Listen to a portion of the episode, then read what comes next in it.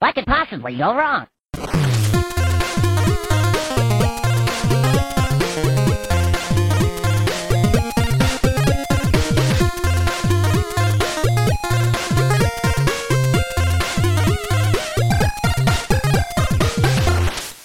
Kan beter, Hij kan was beter. goed. Hij was, ondanks eh, zeg maar de De aritmische aftelling. Ja, de haperende 1 was het volgens mij, of Ja. niet? Weet je, wat Dus ik, die, eh, weet je wat ik doe tegenwoordig? Ik tik mee op tafel als een soort metronoom. En dan gaat het Oh, je bent een... je bent- Oké, oké. Welkom bij Buttonbashers aflevering 54. Met uiteraard de menselijke metronoom Mike. Ja, ja, ik tik altijd mee, Steve. Ja, ja. En eh, ja, onze, onze treinspecialist Niels. Treinspecialist. Ja. Treinspecialist. Ja, dat moet toch Drie uur zeggen... per dag. Ja, Niels, dan ben, je, dan ben je toch wel een expert. Ik ken mensen die minder tijd steken in iets en die zijn gewoon minister van iets, hè. Dat is waar. Dus eh, op dat, wat dat betreft... Misschien moet eh, Niels dan minister van treinen worden. Ja, van, je hebt toch zo'n minister van... Ik weet niet waar dat onder valt, maar daar hoor je wel Ja, eens. ze hebben dat, dat is een van die ministeries die ze samengevoegd hebben met van alles, geloof ik. Nou ja. Ja, Maar ik, ik, ik volg de politiek minder dan game nieuws, eh, jongens. Oké. Ik, ik, Ja. ik volg het ook niet zo heel erg, maar ja, ik, on- ik kom er eigenlijk niet onderuit. Eh, Heel Facebook wordt ermee volgespamd tegenwoordig. Met alles wat, Wat, voor, men, wat voor mensen heb jij dan op Facebook? Jou en Niels Oh ja. en de rest heb Oh ik ja. allemaal op niet volgestaan. Dus het, het Ja. moeten jullie zijn. Ik- Nee. Klopt, klopt wij, wij doen niks anders dan posten over politiek, inderdaad. Ja. Ja, nou, zolang je niet tegeltjes en andere wijsheden die je niet zelf verzonnen hebt op Facebook zet, vind ik het prima, Steve. Ik zit vol met mijn eigen wijsheden, Mike. Ik heb het allemaal niet nodig. Nee, nou, laten we dat Volgens zo mij houden. had jij laatst nog een tegeltje gepost, Mike. Ja, dat was een tegeltje waarbij stond dat iedereen die dat soort tegeltjes plaatste, dat ik die zou eh, ontvolgen. Ontvrienden. Ja. Ontvrienden. En eh. Ik ben geen vrienden kwijtgeraakt en ik heb daarna ook bijna geen tegeltjes meer gezien. Goed hè, dat is het ontmoedigingsbeleid. Ja, ja, ja, maar ja, dat is. eh Hives had gewoon moeten blijven leven, jongens. Dan waren we hier vanaf geweest van, van tegeltjes en glitterplaatjes. Maar ja, goed. Ja. Maar gaan we het gelukkig, gelukkig geen, geen tegeltjes en glitterplaatjes op het Buttonbashers forum. Nou, dat zou, oh, daar zouden we wel een mooi topic voor aan kunnen maken. Post hier je favoriete glitterplaatjes. Nee, dat gaat er niet komen. Misschien een er keer niet- in die eh, GeoCities converter bekijken. Ja, dat gaat er niet. Al- Als het er komt, ik zet het hoogst persoonlijk dicht, jongens. Oké. Echt. Kun jij eh, niet, Steve? Reda heeft de toegang. Ja, nee, St- St- Steve kan wel een. eh, Ik kan wel een topic dichtzetten. Nou, het topic dichtzetten, ja, dat is waar. niet, niet het forum. Nee, ik kan wel een topic dichtzetten. Maar eh, ja, maar dat, dat, dat gaat er gewoon niet komen. Want het is een topic over games. Het is een topic. het is een topic. Het is een forum over games.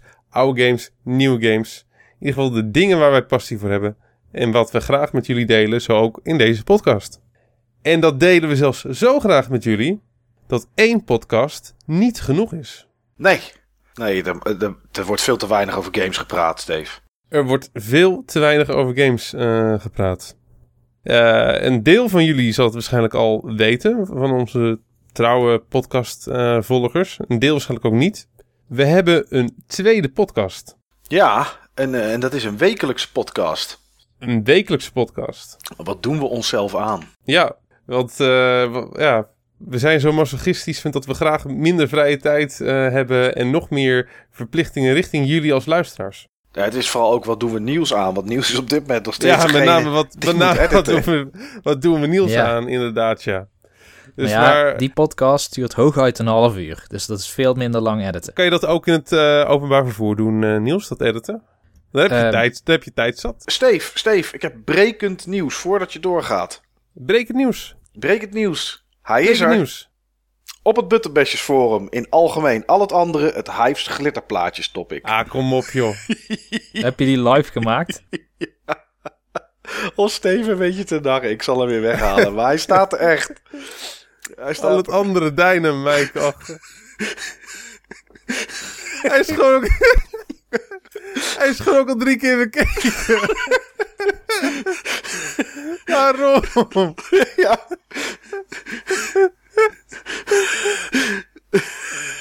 Waarom? Ah, gewoon, ik denk kijken, wat, eh, kijken hoe jij reageert. Hij staat er. Ben je Ah, ook een fan van glitterplaatjes? En dan een hele mooie appel die glinstert. Ja, ja hij, is, hij is prachtig, Mike. Hij is prachtig. Ik zeg laten staan. Anders krijgen we van die conspiracy theories. Ja, inderdaad. Na de, podcast, Maar- na de podcast sluit ik hem, dan is het leuk geweest. Dus voor een leuke verwijzing voor de podcast. Mensen zullen het niet snappen, maar Nee, voor, vooruit. ja. Oké. Ga verder, kerel. Ja, ik, eh, vreemd genoeg ben ik toch een beetje uit mijn verhaal en uit de concentratie. Hoe zou dat nou komen? Maar ehm, ja, zoals ik al zei, we hebben nu een tweede podcast. Ja. Niet onbelangrijk onder een apart kanaal. Dat je niet denkt dat je hem eh, exact op dezelfde manier gaat vinden als, eh, als, de eh, als de reguliere Buttonbashers podcast. Want we hebben het er juist nog over gehad. We willen het wel gescheiden houden, omdat we deze podcast zien als evergreens. Podcast met een topic, podcast met een bepaalde focus. En niet dat die andere podcast geen focus heeft, maar die is gekoppeld aan actualiteit. En een van de kenmerken van actualiteit, jongens, is dat Ja, het is vergankelijk. het is vergankelijk. Het is op een gegeven moment niet actueel meer. Nee. Dus vandaar dat we het een beetje willen scheiden. Maar desalniettemin hopen we dat veel van jullie ook af en toe komen luisteren. Ja. Zo niet elke week, want het streven is elke week. En wat Niels al zei, het is een korte podcast van de maximaal 30 minuutjes. Dus prima voor in de trein of in de bus. Als je naar je werk onderweg bent of in de auto. Of eh, als je een keertje tijdens het eten niet naar, eh, naar je vrouw wil luisteren. Nou, dan Of je als toch- je, als je een keer constipatie hebt. Ja, dan, dan kan je er een lekker glitterappeltje bij eten. Nee, Ja. maar- gewoon als je, ja, als je eventjes voor de... En hij is ook nog eens opgedeeld in zeg maar twee stukjes van een kwartier. Eh, een game die we gespeeld hebben en een kwartiertje ongeveer het actualiteiten van die week. Dus het is echt gewoon... Ja, je kan er gewoon eventjes snel 10, 15 minuutjes naar luisteren twee keer. En dan heb je het ook, eh, heb je het ook bij elkaar. Dus het is heel efficiënt opgezet. Ja. Het begon als een experiment voor jullie tweeën mannen. Ja, om te kijken of het kon en of het haalbaar was. Nou, dat blijkt en daar luisteren mensen naar. Dus dan eh, moet, je dat, eh, moet je dat verder evalueren. Ja, de volgende stap gaat gezet worden. Ja, en op, eh, op, op verzoek van tal van mensen heb ik mezelf erin gepraat. Nou, dat heb je prima Dus, gedaan, Steven. Vanwege de hartverwarmende reacties van mensen die mij misten, heb ik mezelf er toch maar ingepraat. Nou, dat, eh, als, alsof je een auditie hebt gedaan voor Idols. Ja, dat ik gewoon doorgekomen ben. Dat er gewoon mensen zeg maar gewoon op de rode knop drukten. Ik was verrast. Dus eh, ja, dus eh, jullie gaan in ieder geval, eh, als jullie dat willen natuurlijk, ook, ook daarvan van horen. Maar zoek het vooral op. Eh Buttonbashers blijft Buttonbashers. En Buttonbashers blijft gaan over de games die wij gespeeld hebben. De games die wij boeien. Die ons boeien. En, en de topics waarvan we graag daar extra aandacht aan willen besteden. En zo ook deze, de- deze podcast. Hebben we eigenlijk de titel al wel genoemd van die andere podcast? Dat mag jij doen, Niels. Oké. De andere podcast, en we hebben er een opmerking over gekregen dat de uitspraak misschien niet helemaal goed is. Maar wij noemen hem BB Bulletin. Ja, maar zouden we dan BB Bulletin moeten noemen? Dat was de reden waarom ik zeg maar jullie graag dit eventjes wilde horen zeggen. Ja, Ik zou, bulletin. ik zou, ik zou Buttonbashers Bulletin van maken. Want eh, laten we eerlijk zijn, Button Engels, Bashers Engels, Bulletin Engels. Ja. Dus eh, het lijkt mij iets logischer. Maar dan moeten we BB zeggen, want we korten natuurlijk af naar BB. Beetje smokkelen mag toch wel, toch? Oh. Iedereen heeft gewoon wel zeg maar een, eh, ja, een, een dagje van dat je spijbelt of een dagje van dat je je niet aan je dieet houdt. Het dieet Ik heb zeg- ik eh, vaak genoeg gedaan. Ja. Ja, ja tot, met, met groot resultaat. Ik zeg het is BB Bulletin en iedereen mag er het zijne van vinden. Precies, dat vind ik ook, Niels. J- j- jij moet die dingen editen, dus het is jouw dag. BB. BB Bulletin, ik vind het prima. Ja. Ik neem er een stukje chocola op, jongens. Maar eerst, jongens, voordat we zo meteen naar het hoofdonderwerp gaan, de Game Talk.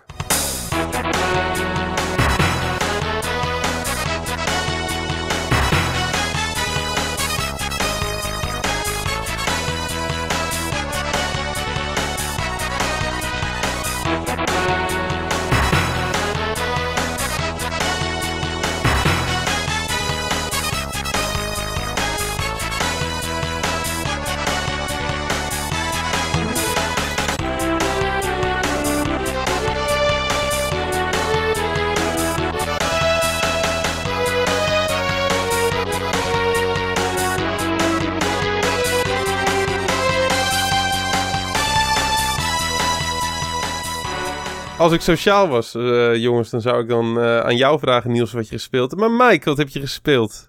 Ik heb eigenlijk maar één game echt gespeeld. eh, nou, oh, ik, niet- ik hoor geen chocola meer in je mond, Mike. Nee, nee, ik heb, die heb ik snel doorgeslikt omdat jij, omdat jij wat aan mij ging vragen, Steve. Ja. Ik heb ehm, twee games gespeeld eigenlijk, maar de afgelopen week maar één is daarvan het grootste belang, denk ik. Al is het wel een game voor een niche-markt. En dat is Wasteland 2, of moet ik zeggen Wasteland 2, volgens sommige mensen op het forum. De, de Director's Cut. Die heb ik gespeeld op de PlayStation 4. Game is net uit en is eh, vorig jaar uitgekomen voor de PC. Nou, als we eventjes in de diepte eh, duiken, dan komt eh, Wasteland uit 1989.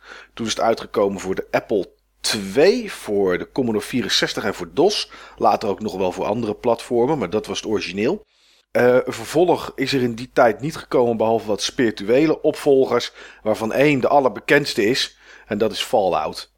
Ehm, de game eh, Wasteland 2 gaat eigenlijk door op datzelfde principe wat Fallout, Fallout 2 en de eerste Wasteland ook, eh, ook hanteerden. Het is een turn-based RPG die ehm, ja, omringd is door taaiheid. De game is, is verre van makkelijk. Kan daarom ook voor heel veel mensen niet leuk zijn. Maar geeft wel voldoening. Ehm, het verhaal is eh, post-apocalyptisch. eh, ook met nucleair en daarom Wasteland uiteraard om, omringd. En het verhaal is dat er een eh, Desert Ranger, waar jij een, squad van speelt. Dus je speelt niet als één personage, maar je speelt er als vier personages. Ehm, een, een Desert Ranger die is omgekomen omdat hij naar een eh, radiotoren onderweg was. Waar een bericht vandaan kwam dat half mens, half robot, eh andro androides, zeg maar, androids, dat die onderweg waren om de Desert Rangers ehm, ja, van de kaart te, vegen. Ehm, nou, de, de Ranger die waar, eh, waar het mee begint, die is, eh, die is omgelegd door, eh, door zo'n door zo'n android.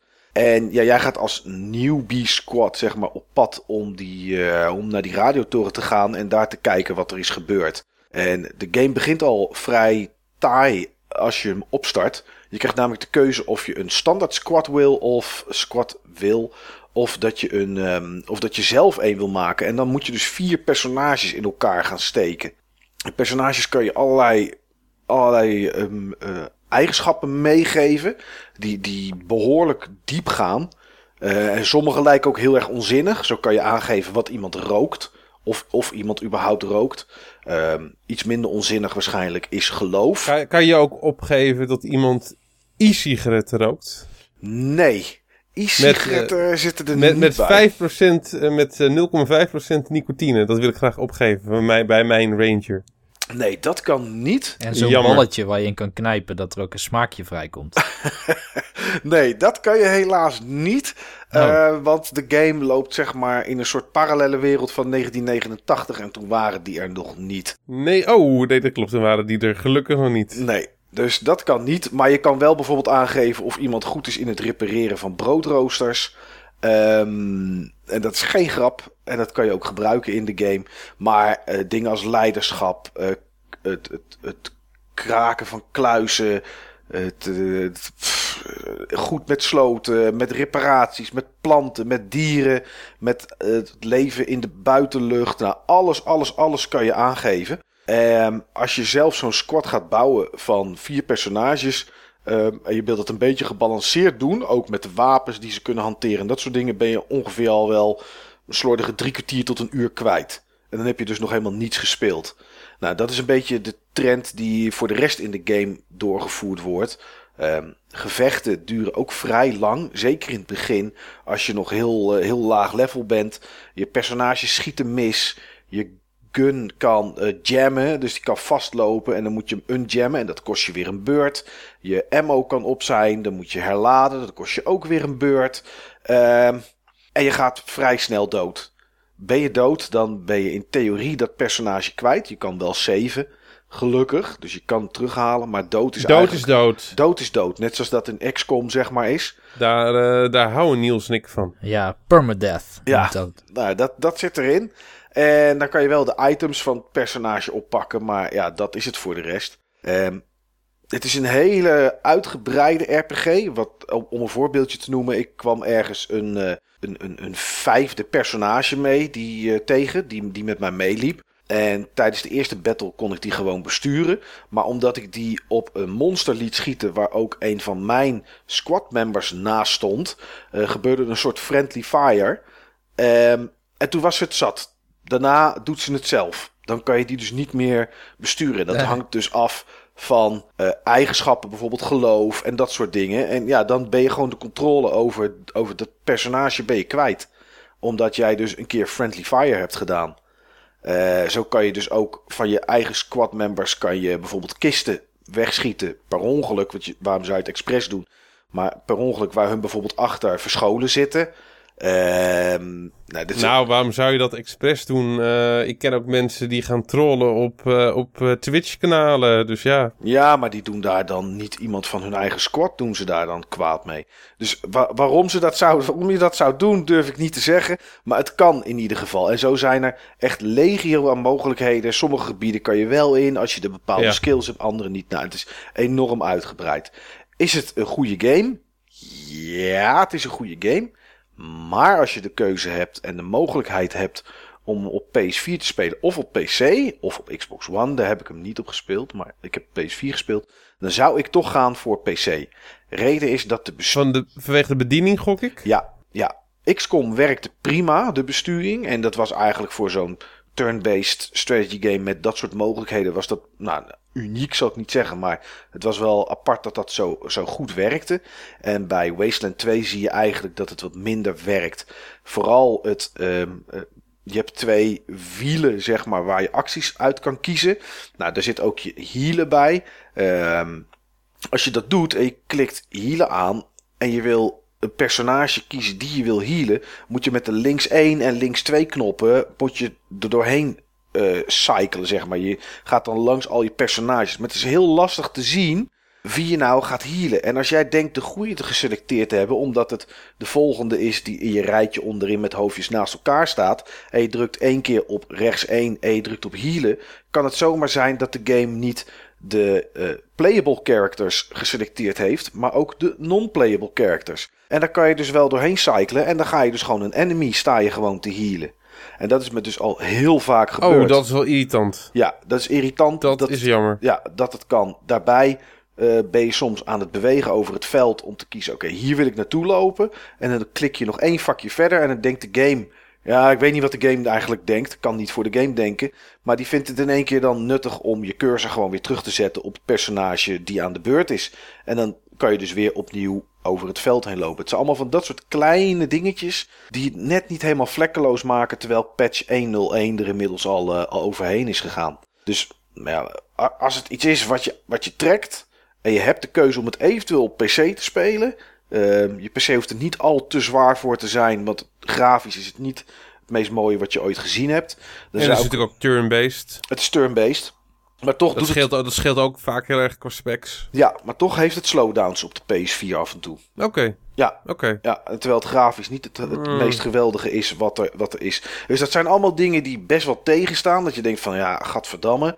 Uh, heel veel tekst moet je ook lezen. Er is heel veel gesproken. Maar er is nog meer wat je moet lezen. Dat zijn echt lappen met tekst. Um, ondanks dat, zeg maar, en dat lappen met tekst hoeft niet per se dat, negatief te zijn. Dat is ook iets wat, wat op zich goed bij het genre kan, uh, kan passen. Juist een wat klassiekere RPG. Ja.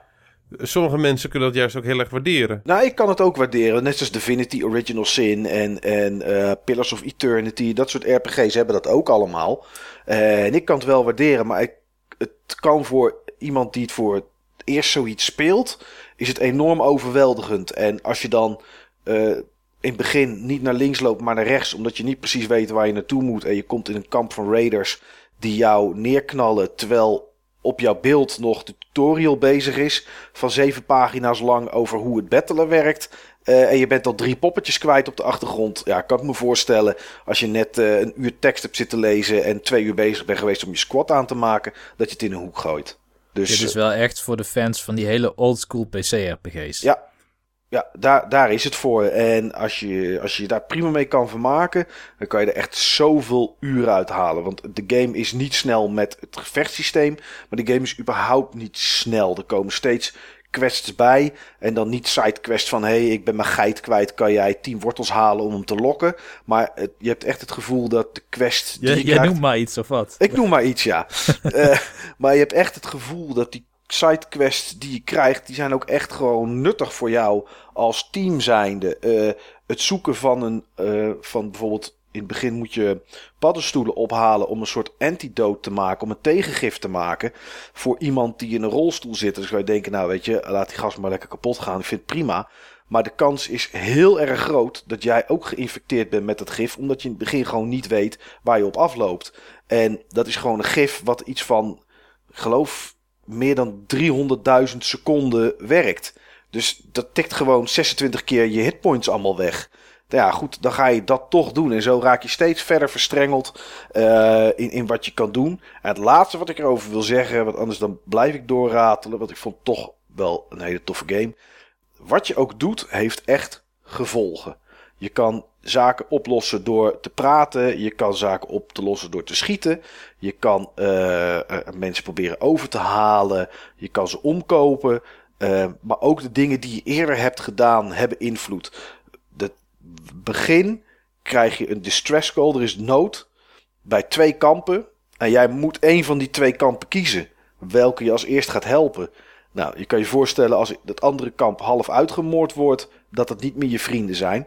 En zo heb je dus heel veel keuzes die, eh, ja, die echt van invloed zijn. Dus wat Niels net zei, ben je, hou je van oldschool RPG's? Ja, dan is dit wel echt een game voor jou. Ja, dat is een, eh, dat is een hele mond vol, Mike. Ja, ja een hele mond Ja. vol. En, eh, maar ja, het is een mooie game. Het is echt wel een mooie game.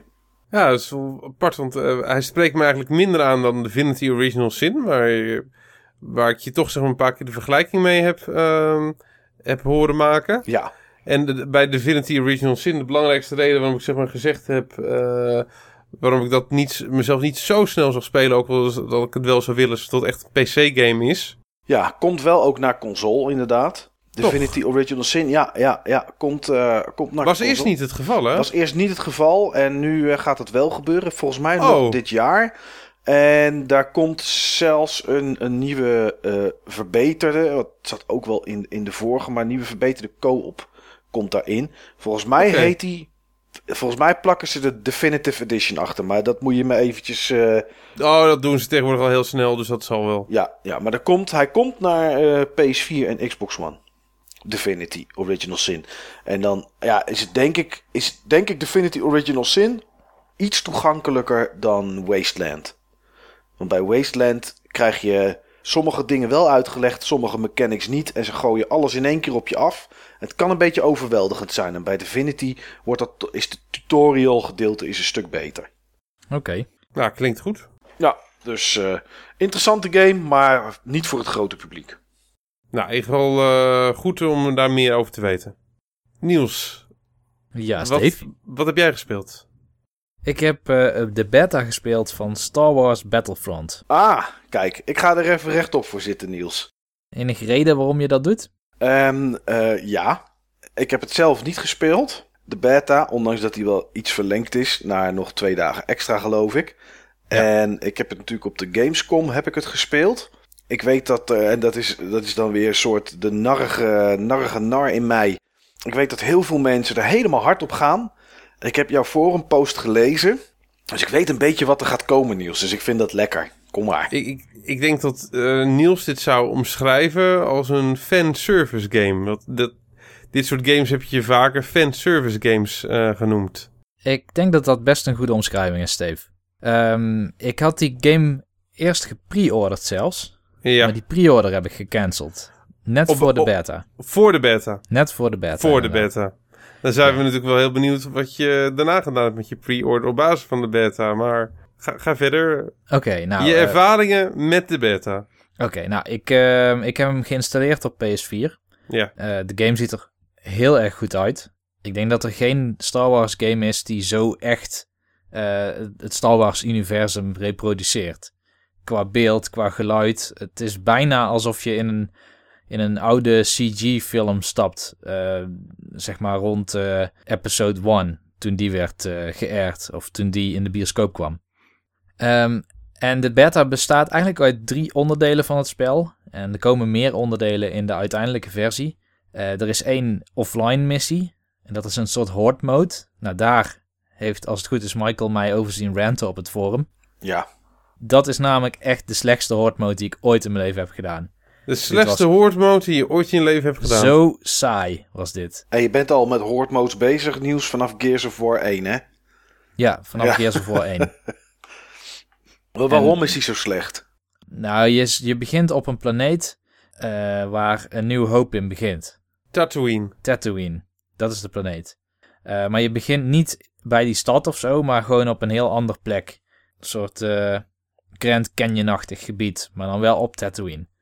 Maar in ieder geval, uh, je wordt daar gedropt en er komt een soort HoloLens-achtig uh, vizier in je scherm. En daar zit dan een van die personages die legt dan uit dat er stormtroopers op komst zijn. Nou, Wave 1 zijn zes stormtroopers op een gigantische map. Maar jij moet ze gaan zoeken. Ik denk dat het me vijf minuten kostte op een map die eigenlijk niet echt interessant is. Want het is gewoon één grote open wereld. Uh, om ze überhaupt te vinden. Vervolgens schieten ze allemaal falikant mis. Ja. het is echt... ik heb daar beelden even van wachten, Even wachten, even wachten. Ja. Uh, jij moet stormtroopers gaan zoeken. Ja, het is niet net als bij Gears dat je compleet wordt overweldigd en ingesloten. Maar dat is, dat is toch een horde mode? Een horde mode is toch zeg maar dat alles op je afkomt? Ja, dat, dat suggereert hoort. Ja. Inderdaad.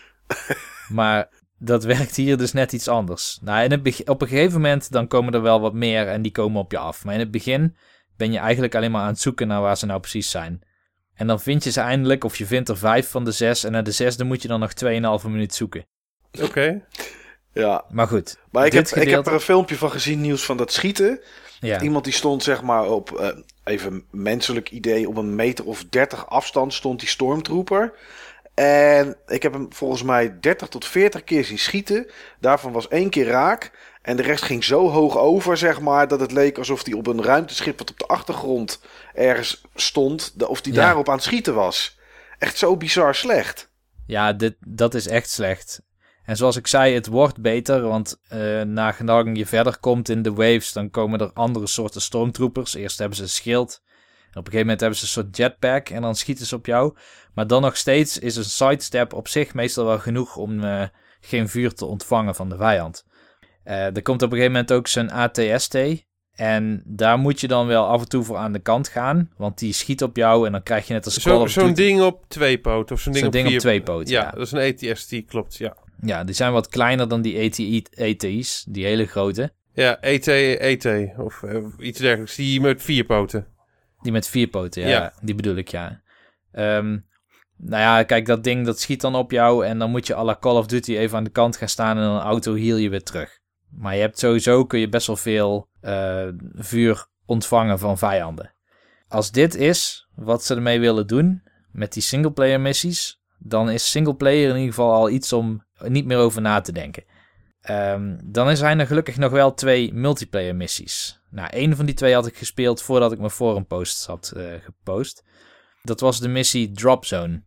En Drop Zone lijkt op Domination van Call of Duty.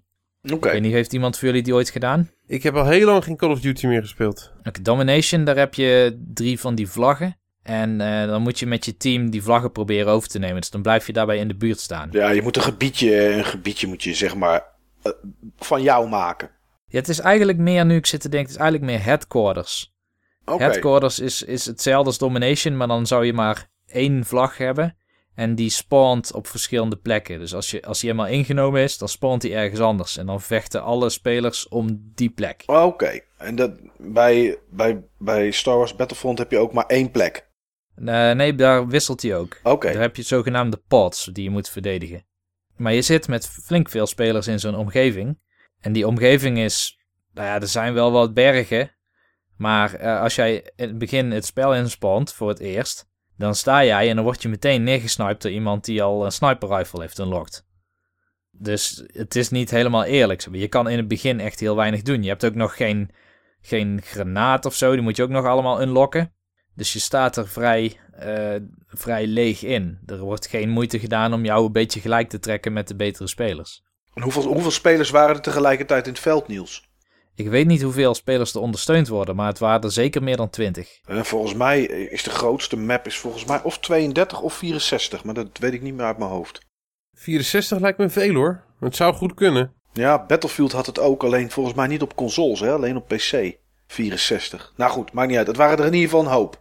Het waren er een hoop. En ik zat net nog op de website te kijken, maar ik kon het niet eh, 1, 2, 3 vinden. Hoeveel spelers het waren.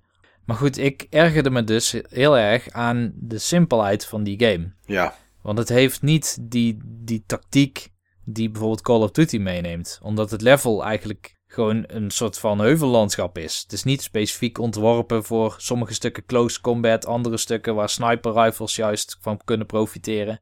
Het is wat dat betreft gewoon een. Uh, alsof het een random map is waar je gewoon uh, met heel veel spelers af en toe ergens naartoe moet lopen. En moet voorkomen dat de rest daar eerder komt dan jij.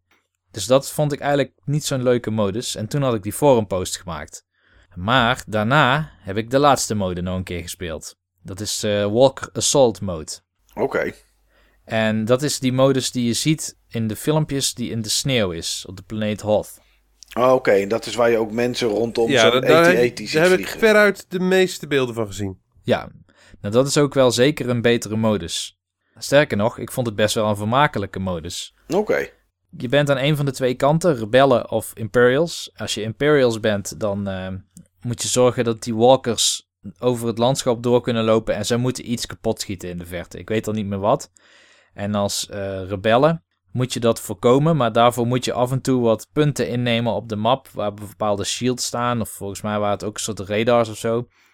En die maken dan tijdelijk die AT-AT's kwetsbaar. En dan kun je ook Y-Wings sturen die dan die AT-AT aan gaan vallen. Maar goed, ik heb zelf nog geen voertuig uh, kunnen besturen. Ik ben ook nog geen hero geweest, maar ik ben altijd gewoon een soort rebel geweest. En daar had je wel het idee, als je door die loopgraven loopt, dan komt het wel zo over als in die trailer. Dus heel veel schoten en dan moet je proberen te bukken en er stort net naast jou dan zo'n TIE Fighter neer. Dat heeft wel iets meer van die actie die jij uh, uit de trailers meekrijgt. Oké. Maar of dat dit, want dit is gewoon één modus en ik weet niet of dat deze modus ook voorkomt op andere maps of dat dit de enige map is.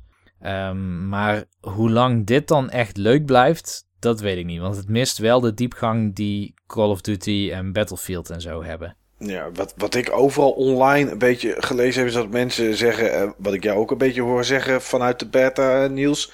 Het mm-hmm. is niet slecht. Maar het is, het is, niet slecht, het, is, het is average. Het is een beetje gemiddeld. Nou, wanneer, gewoon... wanneer komt die game uit? Oh, dan ga, je, snel. dan ga je op mijn geheugen poren. Ik zeg even uit mijn hoofd. Nee. No december geloof ja, ik, 16 december ergens. Ja, volgens mij is de game vervroegd. Volgens mij is het 8, 8 december geworden. Dan, dan is zo'n beta leuk om te stresstesten op de infrastructuur. Maar ik denk niet dat ze dan hele wezenlijke dingen kunnen veranderen nog aan de game. Lijkt me in een paar maandjes op zo'n grootschalige game. Niet echt wezenlijk inderdaad. Nou zeggen ze wel dat er natuurlijk wat meer singleplayer missies zijn. En dat die waves doorgaan tot een veel hoger getal. Dus dat er meer tegenstand komt. Mag ik hopen? Mag ik hopen, inderdaad. Maar wat ik eigenlijk erger vind, is die game die kost 60 euro. En nu al is de Season Pass aangekondigd voor 60 euro. Ja, dat is wel... Uh, de game komt trouwens op 19 Damn. november, jongens. Damn, dat ja. is ook wel echt een flinke Season Pass. Dat is een flinke Season Pass, maar als de beta een, ook maar een hint is van wat de scope is van de normale game dan koop je hier echt een kaal iets voor. Niet alleen kaal vanwege weinig content, maar ook kaal vanwege wat ik net zei, bijvoorbeeld bij die eerste modus, die drop zones die ik uh, beschreef, dat het eigenlijk een, het is de gemakkelijkste weg naar een Star Wars game. Het is gewoon een reskin van een soort van Battlefield op een Star Wars planeet, waarin heel veel productiewaarden gestopt zijn in het nabootsen van het Star Wars universum. Ja. Maar waar geen moeite is gedaan om daar dan interessante gameplay uit te halen. Ja, dat is jammer. Dat is toch, dat is toch te kennen. En ja, dat voelt, voelt toch als een stap terug. Want veel recente Star Wars games hadden dat juist wel. Vooral die Battlefronts. Die waren heel erg grensverleggend. Ik, uh, ik, ik weet niet wat er in de, in, precies in de Season Pass zit. Maar in de game zelf zitten 12 maps. Als die uitkomt op uh, eh, 19 november.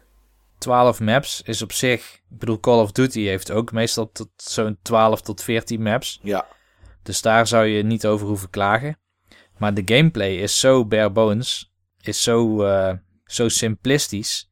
Ik bedoel, als die modus die ik dan net heb, uh, heb genoemd... Als die op elke van die maps staan... Um, nou, zover ik begrepen heb, niet. Het is volgens mij niet zo dat elke mode op elke map toepasbaar is. Ze hebben namelijk gezegd: Some of the maps support our epic modes like Walker Assault, while others are tailored to more intimate close quarters combat. Dus het is niet zo dat die 12 maps geschikt zijn voor alle modes. Dus dat je, nee. Dus waarschijnlijk zullen er misschien, ja, sommige zullen voor alle zijn. En een aantal misschien maar ja, voor, voor die Walker Assault hebben ze het over epic modes. Ja, als dat natuurlijk met grote, uh, grote tegenstanders is, ja, dan kan dat alleen buiten. Dus dan heb je waarschijnlijk alweer minder maps waar dat op kan. Ja, ja ik vrees dus wel dat deze game niet de game is die mensen hadden gehoopt dat ze zouden krijgen. Ik uh, vrees het ook op basis van jouw beschrijving. Ja. Ik weet in ieder geval van dat je je pre-order waarschijnlijk niet alsnog weer uit de kast gaat trekken om je daarop in te schrijven. Nee, absoluut niet. Nee. En die zou maar 42 euro gekost hebben. En nu zou ik niet eens 42 euro over hebben voor de game met Season Pass. Nou, dat is helder. Dat is helder, uh, Niels. Ik, uh, ik hoop dat andere mensen op basis van jouw beta-ervaring uh, hier iets aan hebben. Want zo'n game maar wel naar uitgekeken wordt. Ik heb veel mensen hier al over gehoord. Ja. Veel mensen die me al, al aanproberen te, te smeren.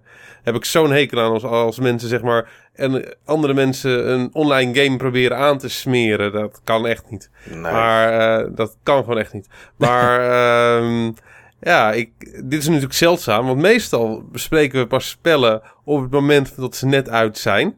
Ja. En is het mosterd naar de maaltijd voor veel mensen die die dingen nog aan moeten schaffen. Maar nu zijn we erop dat een beta is eigenlijk ruimschoots van tevoren bij. Nou, ik, ik hoop dat, het, uh, dat, uh, dat je mensen nog eventjes uh, hebt aangespoord om op zijn minst nog eventjes wat research te doen om te zien of deze game wel iets is voor hun. Laten we het zien. Laten we het zien. En jij zelf, Steve. Ik weet wel wat je gespeeld hebt. Ja, dat weet ik ook. Ik heb niet zoveel anders gespeeld. Ik had eigenlijk een game willen spelen naast, naast Destiny. een game die ik speciaal gekocht had om, uh, om te spelen naast, uh, naast Destiny en te hebben, over te hebben in deze podcast. Een game die ik al heel lang wil spelen. Mm -hmm. Een game die ik eigenlijk gewoon al heb. Al, uh, wat, wat zal het zijn? Die ik al twee, tweeënhalf jaar uh, heb. Maar die nu opnieuw uitgekomen is op PS4. En ik kwam graag op PS4 spelen vanwege een aantal redenen. en dat is, ehm, dat is Journey. Mm. Hij, was natuurlijk, hij was natuurlijk al een paar maanden geleden digitaal uitgekomen. Maar ik liep laatst met uh, mijn, uh, mijn, goeie, mijn goede vriend uh, Jelle, die ook in deze podcast regelmatig is voorbijgekomen, in ieder geval qua naam. Um, liep ik zeg maar bij de Mediamarkt en daar lag hij opeens voor een goede prijs. En was er net die week uitgekomen, dus ik had zoiets van, die gaat mee. Oh, dat is die pack samen met Flower ja. en wat is het andere? Blow? Flow. Flow. Flow, Flow ja. Flower en Flow. Dus ja, die heb ik nu opeens twee keer op de PS3 en op, op de PS4. En op de PS3 heb ik er eigenlijk nooit mee gespeeld. Dus uh, nou, dan is het wel zaak om hier ook gewoon direct iets mee te doen, vond ik. Maar dat was er gewoon nog niet van gekomen. Je hebt hem maar überhaupt ik, nog niet uh, opgestart, Steve? Ik heb hem alleen nog maar geïnstalleerd. Oké. Okay. Dus, uh, maar, wat ik me zojuist had voorgenomen, jongens. Ik ga het over deze game hebben, hoe ik deze game gespeeld heb. En hopelijk ook gewoon uitgespeeld heb, want ik weet dat die erg kort duurt in ons eerste Buttonbashers Bulletin, waarbij ik ook aanhaak. Oké. Okay. Dus als, je, als jullie willen weten wat ik van uh, toch wel uh, ja, legendarische game Journey vind, of ik hem ook legendarisch vind en of, uh, of het iets is wat van mij van mijn Destiny-verslaving af gaat helpen, dan, ja, dan, dan kunnen jullie dat horen in onze tweede podcast. Ik ben benieuwd, Steve. Ik kan je alleen de tip geven: leg je telefoon weg, zet hem ook uit. Ja, je wil gewoon echt in de ervaring blijven. Precies. Als je, uh, ik ben bij jou thuis geweest, dus ik weet dat qua audio dat het allemaal prima in orde is in je huiskamer. Maar toch, als je een echte headset hebt, een goede headset, dan zou ik denk ik toch adviseren om die op te zetten. Het geluid zo dat je echt niks anders hoort. En dat je buren jou ook niet horen, anders krijg je daar misschien ruzie mee. Maar uh, dat vond ik toch wel zeg maar de manier om Journey te ervaren. Heb ik helaas niet. Oké, nou dan eh, geluid op zo'n volume dat het acceptabel is en eh, gordijnen dicht. Ik heb mijn geluid nooit op een acceptabel volume. Nou, dan moet het helemaal goed komen, denk ik. Wat jij, Niels? Maar Mike, ik heb jouw review gelezen hè, van Journey. Ja. Ik dacht dat jij helemaal niet van die zweverige games hield. Nee, nou goed, het, het bewijs is er niet meer, want de review die staat nergens meer online. Dat is waar. Ehm, Maar ik, ik heb ooit een keer gedacht van Journey, ik moet het spelen. Ik heb zelfs ook eh, Flower, heb ik ook ooit gekocht. En ehm, heb ik niet uitgespeeld of zo, ook niet heel lang. Ik vond het wel rustgevend om een beetje zo een beetje rond te zwerven zo, eh, en die bloempjes aan te tikken. Ehm, maar nee, ik ben misschien niet zo van die zweverige games. Maar ik, ik geef het wel een kans. En ehm, eh, ja, het, het heeft wel een beetje een soort indie vibe. Eh, Sterker nog, het is de prototype indie game. ja, maar het is wel van Santa Monica Studios, toch? Nee, nee, nee. Santa Nee, Monica nee. heeft alleen geholpen met eh, het brengen naar de PlayStation 3. Ja, dat is voor mij genoeg. Maar nee, oké. nee, ik, wist niet, ik, ik wist niet precies wat hun hadden gedaan. Dus als het echt puur indie is, nou, dan is het props voor, eh, voor, de, voor de makers. eh, Van That Game Company. Oh ja, Dead Game Company, tuurlijk. d- dat zijn die gasten, ja. Maar goed, eh, Wasteland 2... Werken, werken die nou ergens aan op dit moment? Niet dat ik weet. die, het bedrijf is redelijk uit elkaar gevallen. Hmm, Maar jammer. ze werken nog wel ergens aan. Maar volgens mij is Genova Chen zit nog steeds bij Dead Game Company. Maar Robin Hunneke is weggegaan. Eh, de designer van, eh, van Journey was meteen naar Journey al weggegaan. Oké, dat is wel zonde. Maar goed, ik, eh, ik, ik, kijk, Wasteland 2 is ook een indie.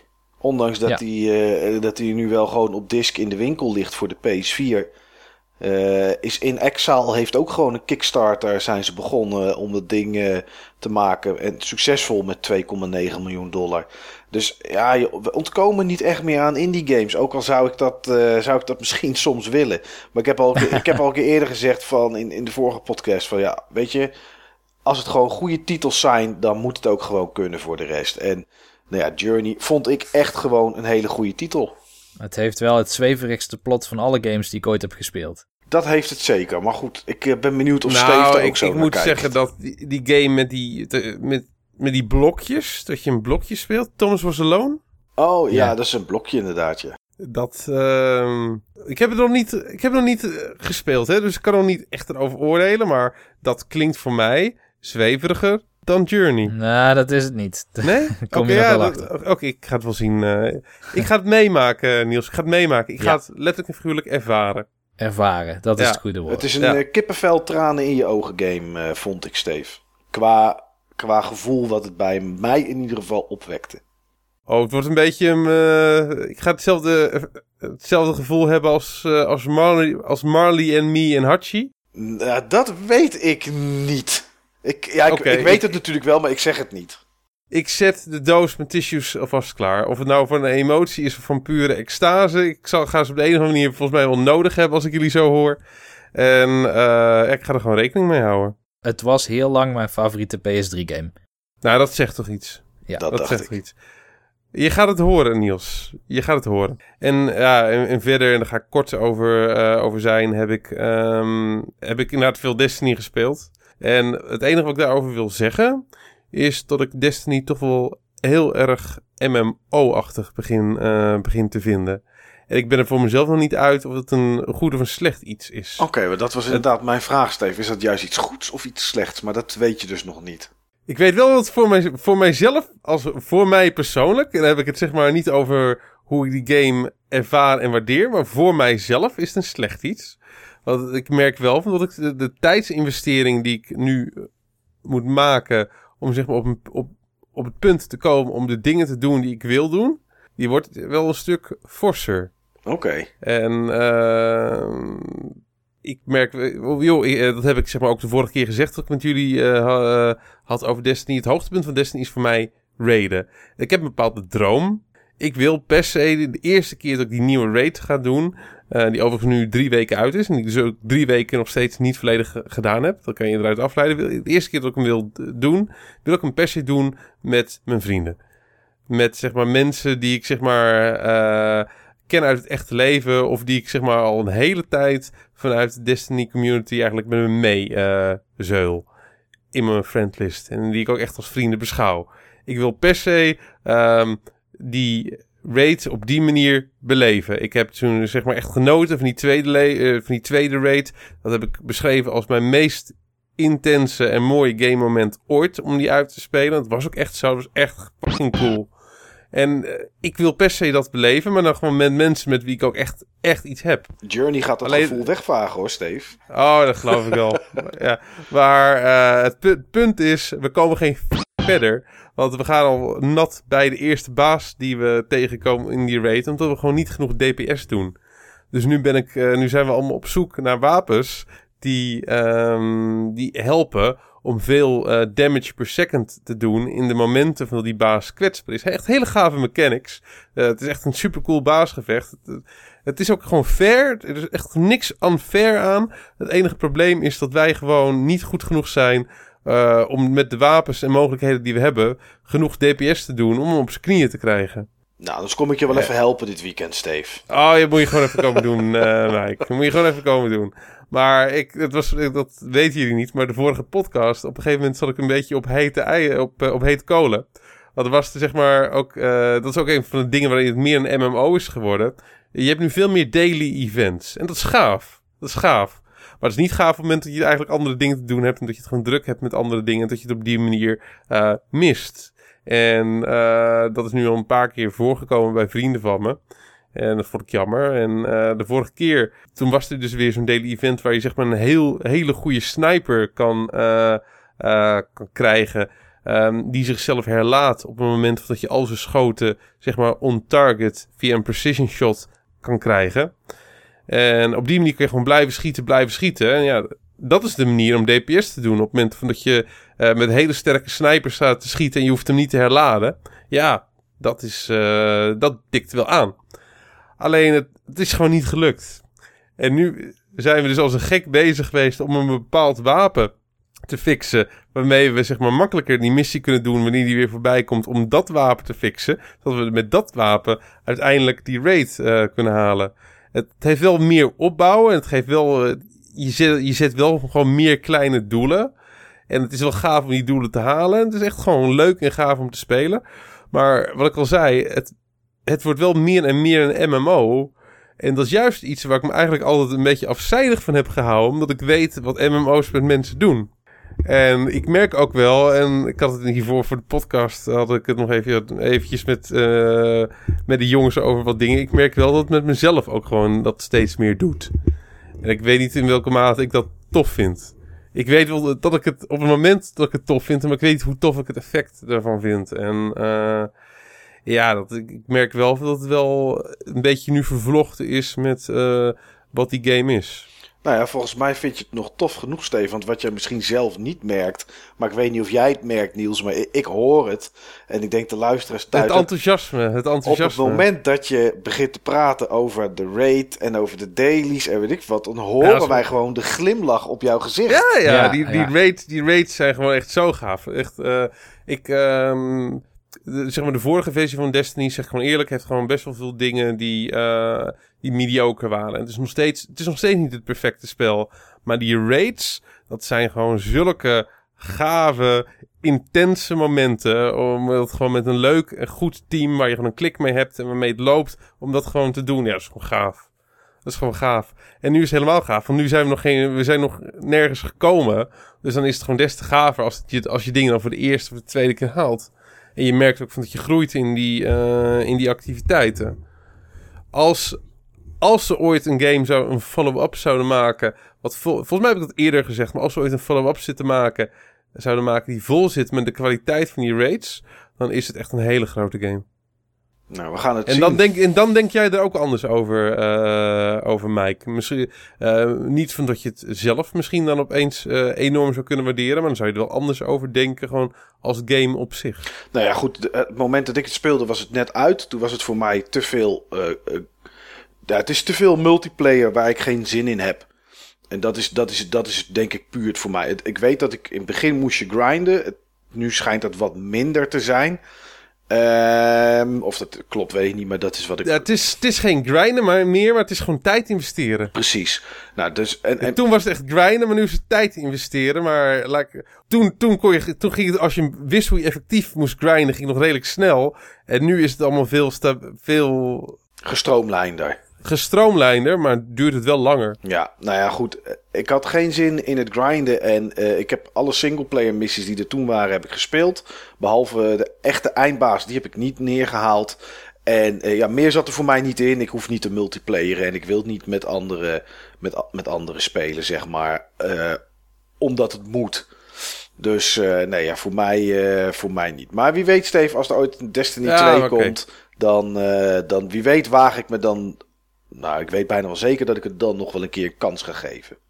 Maar tot zover Destiny. Ik stel me eigenlijk voor dat eh, Destiny eigenlijk een beetje hetzelfde is als eh, alle Elder Dragon fights in Monster Hunter. Waar je gewoon heel lang bezig bent met een team waar alles perfect gecoördineerd moet zijn om een bepaald monster tot de knieën te krijgen. En als het dan eenmaal lukt, na waarschijnlijk vele mislukte pogingen, dan is daar heel veel euforie bij. Hoe groot zijn die teams? Bij Monster Hunter zijn ze vier. Ja, vier of zes personen is ook weer echt een groot verschil hoor. Ja, ja, kijk naar, Als de, iedereen, als iedereen taak heeft. kijk naar de sommige raids in World of Warcraft. Dat is 40 man. Ja, Dat is helemaal bizar om dat bij Oh, elkaar en- te krijgen. En ik weet, ik heb wel eens gehoord wat voor voorbereidingen je ook gewoon moet doen daarvoor. Oh, Ja, dat is. eh, sommige, sommige raids die. Worden die groepen van 40 man worden gewoon in 10 minuten kwartier worden ze weggevaagd. Maar ze waren wel drie, vier uur van tevoren bezig met strategieën, items bij elkaar eh, verzamelen, verdelen Ja. en weet ik wat allemaal. Ja, het, het, eh, je moet het maar leuk vinden, eh, zoiets. Maar ik kan het me bij Destiny wel voorstellen als het sociaal, sociale gedeelte met mensen die je kent, als dat leuk Ja, genoeg ja. is. nee, ja, zeker. zeker. IBM heeft ooit een rapport uitgebracht dat eh, World of Warcraft Team Clan leaders, dat dat de managers van de toekomst zouden worden. Omdat het zo ingewikkeld was waar ze mee bezig waren en dat ze zoveel intrinsieke motivatie stoppen in het coördineren van die enorm, enorm grote teams daar. Dat ze, zagen dat, dat ze dat zagen als iets wat misschien in de toekomst ingezet kan worden in het onderwijs of zo. Hoe lang is dat geleden, eh, Niels? Dat was denk ik 2007 of 2008. Nou, zullen we voor de gein eens nagaan wat er met die mensen gebeurd is, wat er van ze terechtgekomen is? Dat, eh, dat lijkt me een goed onderwerp voor een andere podcast. Ja, ja, ja. ik, durf, één... ik, durf, ik durf daar wel mijn voorspellingen over te doen. Ik durf wel te zeggen dat het niet de managers van nu in de toekomst zijn geworden. Ik denk Voor dat voor dat die nog steeds voor rondlopen in World of Warcraft. Dat eh. denk Dat, ik eh, ja, en dat ze manager hadden kunnen worden bij IBM. Ja. Ja. Ik wil nog één melding maken, jongens. Buiten de, of binnen de Game Talk. En dat is, eh, misschien hebben jullie het wel gelezen op het forum. Maar één van onze forumleden heeft eh, het best wel goed gedaan in eh, termen van social media. Ah, ik weet waar je naartoe gaat. Ah, ik weet ook nu waar je, waar je naartoe gaat, Niels.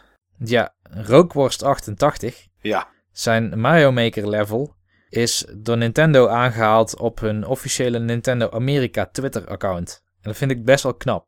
Dat vind ik heel knap trouwens. Dat, dat is een van die, eh, van die levels waar we de vorige keer ook over hadden, waar jij enthousiast over was. Ja, het Pikmin level. Ja, en dat was volgens mij ook bij een Nintendo YouTube stream. Hebben ze hem volgens mij een stukje laten zien, hè? Ja, ze hebben die Nintendo Minute, min, Minutes, moet ik zeggen. Oh ja. Nintendo Minute. Nou, het is bijna net zo'n fijn woord als bulletin. Zo is het. Maar daar hebben ze ook wat, eh, wat community levels uitgelicht. En daar zat dat level ook tussen. Dus eh, ja, ik, ik, ik gun het hem ook heel erg. Hij maakt veel mooie levels. En eh, ja, echt te gek dat iemand die eh, in de Button Bashers community zit, dat die dan wordt gecoverd op een officiële Twitter-account van Nintendo. Volgens mij heeft het ook een hoop goed gedaan voor zijn level, of niet? Ja, hij heeft melding gemaakt dat het. Even kijken, ik heb het hierbij staan.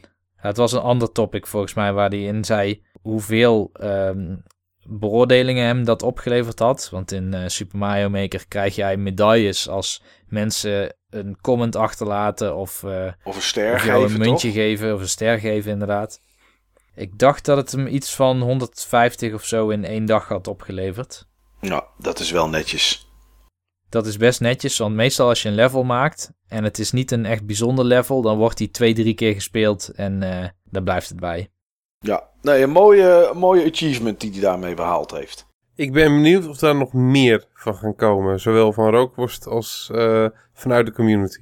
Ik ook. Ja, en ik denk, ik denk dat we hier de Game Talk ook maar goed bij moeten houden, uh, Niels. Want het is eigenlijk gewoon de perfecte brug naar het hoofdonderwerp. Want het hoofdonderwerp is de invloed van het internet op games. Hoe we die spelen en hoe we die beleven.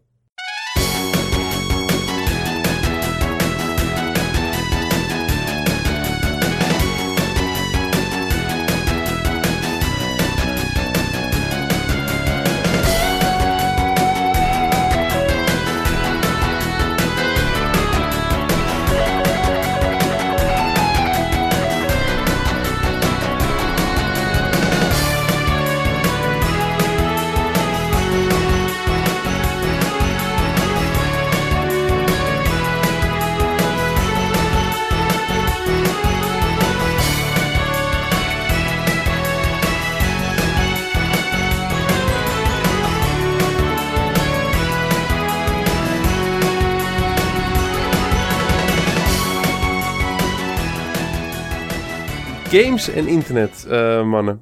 Eigenlijk hebben we daar een paar afleveringen over van gehad. We hebben afleveringen gehad volgens mij over... Uh, sowieso over online gaming. Ja. We hebben volgens mij ook over zaken als speedrunnen uh, gehad. Dat is ook vaak... dat is ook iets wat door internet wel aangejaagd wordt. Maar ik zat zeg maar dit weekend te denken over een aantal topics. En ik had zoiets van... Eigenlijk is dat nog maar Um, Puntje van de ijsberg. Het topje van de ijsberg, inderdaad. Uh, inderdaad, ja. Hoe heeft internet eigenlijk wel niet onze gamebeleving uh, veranderd?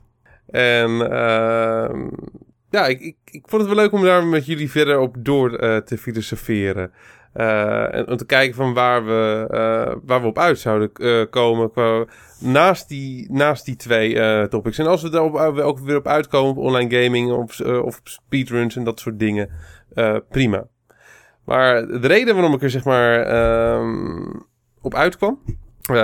en daar ga ik weer. Dat is dan weer, dat is dan weer Destiny. En het was ik had een Destiny had ik gewoon een moment wat ik al heel lang niet heb, um, heb, uh, heb, gehad. Ik was zeg maar met, uh, met mensen zeg maar aan het, uh, aan het spelen.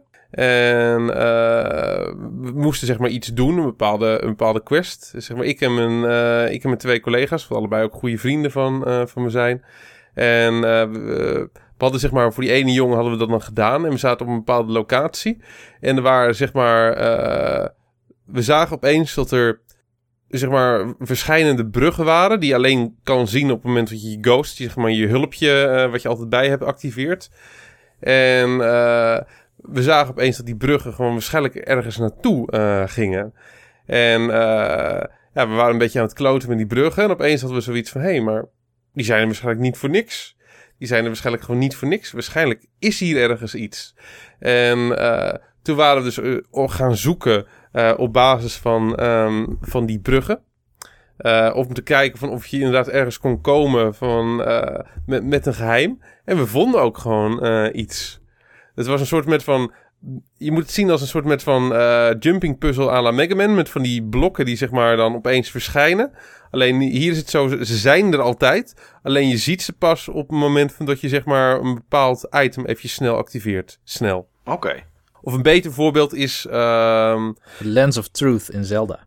Ja, ja ik, ik wou zeggen, zeg maar die brug uh, bij uh, Indiana Jones in The Last Crusade. Want dat, uh, dat ze er zand overheen gooien. dat oh, die altijd al blijkt te zijn. Of inderdaad, ja, de Lens of Truth. Dat is ook een goed, goed voorbeeld inderdaad, ja. Maar we stuiten gewoon opeens op een geheim... waarvan we gewoon niet wisten dat het er was. En... Um, voor, uh, voor Destiny is dat best wel zeldzaam, omdat uh, ik lees er veel over. En uh, een van die twee maten van me, leest er ook gewoon veel over. Dus, en we hebben gewoon best wel veel mensen om ons heen die ook gewoon veel van dat soort dingen weten. Dat hebben ze allemaal via internet. Via internet komt al die kennis binnen. Maar nu stuiten we gewoon spontaan op een geheim. En dat voelde wel heel bijzonder. En toen dacht ik van wauw, hoe lang is het wel niet geleden dat ik gewoon dit gevoel heb gehad? Dat ik zeg maar zomaar opeens iets vond. Waarvan ik gewoon echt niet wist dat er was. En dat puur gewoon door experimenteren ik daar, uh, daar opkwam. Uh, veelal ook gewoon omdat ik, uh, uh, dat gaat dan de laatste tijd niet zo op, maar veel omdat je gewoon veel games speelt. En dat je van de ene game naar de andere game wilt, is de, de verleiding van een walkthrough, een YouTube filmpje, is toch gewoon, gewoon groot. Alles is op internet te vinden. Ja. En je, je, je komt ook gewoon met heel veel dingen in contact op forums zoals dat van ons of wat dan ook. En dit, dit was gewoon echt iets wat we echt vanzelf gevonden hadden. En ik had zoiets van, wauw, Vroeger, vroeger vond ik alles op deze manier. Ja, dat, dat is ook zo, uh, Stefan. Dat, was, dat was wel een vraag die ik hier had. Is het puur, uh, was de, de euforie er omdat je iets vond in een game überhaupt? Of, of toch ook omdat het online was en je samen met anderen was? En uh, nou ja, dat van tevoren niet gelezen natuurlijk. Maar als je daarna erop ging zoeken, was je de eerste of waren er heel weinig mensen die het ook gevonden hadden? Eh, nee, we waren absoluut niet, uh, we waren absoluut niet, uh, niet eerst. Je moet een beetje zien, het, het, was een calcified fragment. Dat moet je, ziet maar, er zijn er 50 van, die moet je verzamelen voor een bepaald doel. Ziet gewoon als een, zeg maar, een stukje hart. Okay. Een hard container van, van, van, Zelda. Van Zelda. Ja, ja. Om zeg maar door te trekken in, in de vergelijking van, van Niels. Maar ja, maar het voelde gewoon echt heel bijzonder om gewoon iets gevonden te hebben spontaan.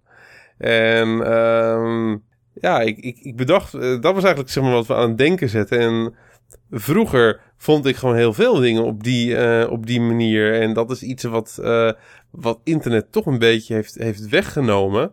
Internet heeft toch een beetje met uh, de miljarden uren die er aan YouTube-video's zijn de, de tienduizenden walkthroughs die er over games te vinden zijn. Op games zoals GameFAQs en nog meer van dat soort sites.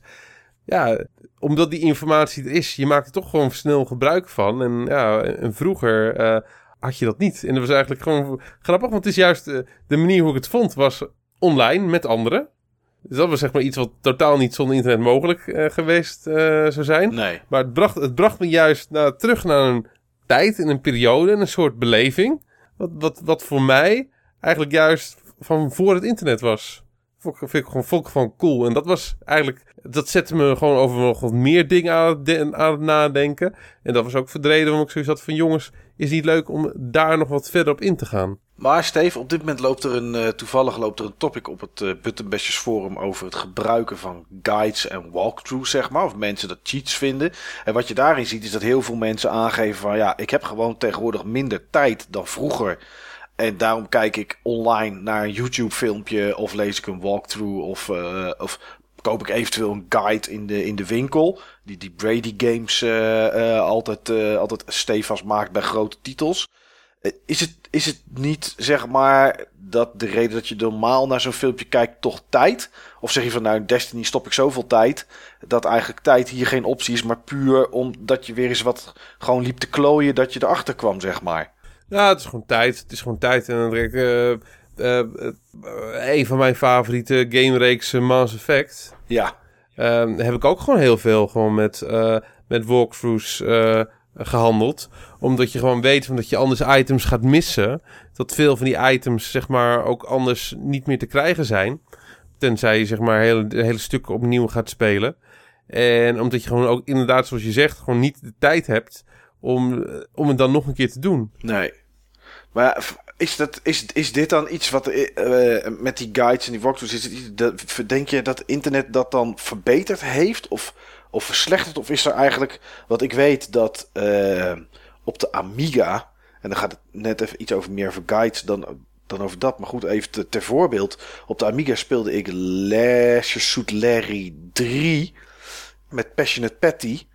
Uh, en daar had ik op een gegeven moment ook een boek gekocht. Een guide was wel, wel iemand uit de bibliotheek gekopieerd volgens mij. Uh, maar dat is wat je nu terug zou vinden op internet, zeg maar. Alleen dan was het precies ga links, ga rechts. En hier moet je zelf nog een beetje zoeken. Maar, was het een Nederlands boek? Nee, uh, Mike? nee, was Amerikaans. was een Amerikaans boek. En uh, alles stond ook in het Engels. En, en misschien kwam het uit Engeland, dat zou natuurlijk kunnen. Maar, maar dat, dat zijn dingen die je nu natuurlijk terug gaat zoeken op het net. En waar volgens mij steeds minder geld aan uitgegeven wordt. Ja, weet ik, weet ik wel vrij zeker dat zijn denk ik ook collectors dingen als, uh, als guides. Uh, het wordt nu zeg maar meer als uh, collectors items verkocht. Ja. voor veel games heeft het ook gewoon weinig zin. Ehm, ik heb voor jullie een mooie guide gehad een paar jaar terug voor mijn verjaardag van, eh, van Diablo. Oh ja, die had, ik, die had ik toen voor je gekocht inderdaad, ja. Ja, dat vond ik ook gewoon heel leuk voor bij mijn collectie. Alleen zeg maar, eh, game technisch had ik er gewoon enig, geen ene fuck aan. Nee, nee. Want op, op basis, eh, wat zeg maar toen ik hem kreeg, eh, toen was heel veel van die informatie die erin al outdated op basis van de mega-patches die er eh, overheen gegooid waren. Ja, nee, dat klopt. Dat klopt. Het is meer voor het verzameloogpunt. En om, leuk nog om een keer misschien iets na te lezen of een keer in te bladeren. Dan, eh, Er staat wel hele mooie artwork in. nou, dat is, dat is altijd ja, ja, dat, inderdaad. is gewoon, dat is gewoon leuk. Dat is gewoon leuk. Ja, En kijk, met, met zo'n game waar je echt gewoon wat mee hebt, zoals bij Reaper of Souls, is het gewoon echt tof om te hebben. Dat is ook eh, echt allemaal officiële artwork die ervoor gebruikt wordt. Het is wel echt gewoon... eh, het ziet er even wat anders uit dan een tekst eh, walkthrough op, eh op GameFAQs. ja zeker weten. Ja, Ja. ja. ja, ja, Dat, is wel echt, eh, dat is wel echt iets anders. Maar is het, is het nou een verrijking dan dat dit tegenwoordig op internet staat? Ja, dat is dus eigenlijk gewoon de vraag. Dat is de vraag waar ik het nu met jullie over wil, eh, wil hebben. Is het een verrijking of een verarming? En nee, ik denk dat het een verrijking is deels. Het eh, grote nadeel als ik naar mezelf kijk is het volgende. Ehm, dan neem ik even het voorbeeld Bloodborne. Ik heb meer uit Bloodborne gehaald eh, dan Niels. Ik heb meer eindbazen verslagen. Ik heb eigenlijk elke locatie gezien. Ik heb misschien niet elk hoekje gezien wat er is. Maar ik heb eigenlijk alles, alles gezien. Maar richting het einde ehm, weet ik wel dat ik die extra bazen heb gevonden. Omdat ik eh, in een guide ergens had gelezen dat er nog meer was dan wat ik gezien had. En hoe ik daar precies moest komen. Eh, Niels heeft de hele game zonder enige guide gespeeld. Wat ik voor mezelf, waar ik dan aan de ene kant van baal, maar waar ik aan de andere kant blij van ben, is ik ben blij dat ik alles gezien heb eh, door zo'n guide slash walkthrough. Aan de andere kant heeft Niels alles zelf ontdekt en is daar veel meer joy uit te halen, denk ik zelf. Of, of hij dat ook zo ervaart, dat moet hij zo zelf maar zeggen. Maar als ik naar mezelf kijk, eh, zou ik er meer joy uit halen als ik ehm, zelf alles gevonden heb. Dus dat is een beetje tweeledig. Hè? Aan de ene kant ben ik blij dat ik alles in de eerste walkthrough gezien heb. Want ik heb in de singleplayer game toch volgens mij een uurtje of 50 of 55 gestopt. Ehm, maar ik heb wel alles, alles gezien. Aan de andere kant heb ik niet alles zelf ontdekt. En daarbovenop komt nog het volgende. En dat is mijn, dat is mijn manco bij eh, het kijken op internet naar gameplay of naar walkthroughs of wat dan ook. Als ik het één keer gedaan heb, omdat ik ergens niet uitkom of omdat ik iets wil weten ja, of wat ik dan weet, wat je, ik weet wat je gaat zeggen. Dan is eigenlijk eh, de bekende eh, voetbalterm, eh, volgens mij was er ooit een keer een commentator uit de jaren 80 die hem gebruikte. De beer is los. Als ik dat één keer heb gedaan, is de stap om het nog een keer te doen, is veel kleiner. Kleiner en kleiner. Ja, en tegenwoordig zitten Ja. we natuurlijk allemaal heel irritant als we zitten te gamen. En ik doe het zelf ook, maar toch noem ik het irritant. Met onze telefoon in ons broekzak of hij ligt voor je op tafel. Ja, het is zo makkelijk om hem te pakken, even op YouTube te kijken. Eh, want het staat er ongetwijfeld op, omdat er iemand is die, die het erop heeft gezet. Ook al heb je de game op de dag van de lancering, zijn er altijd mensen die ergens een game te pakken hebben gekregen drie of vier dagen van tevoren. En die gaan alles opnemen. Het staat er gewoon op. En dan is het zo makkelijk om te gaan kijken, maar ook zo verraderlijk. En wat jij, dat euforie-moment wat jij had met Destiny, Steve, dat je zelf iets uitgevonden hebt, dat ben ik dan wel eens kwijt doordat ik eh, een guide bekijk.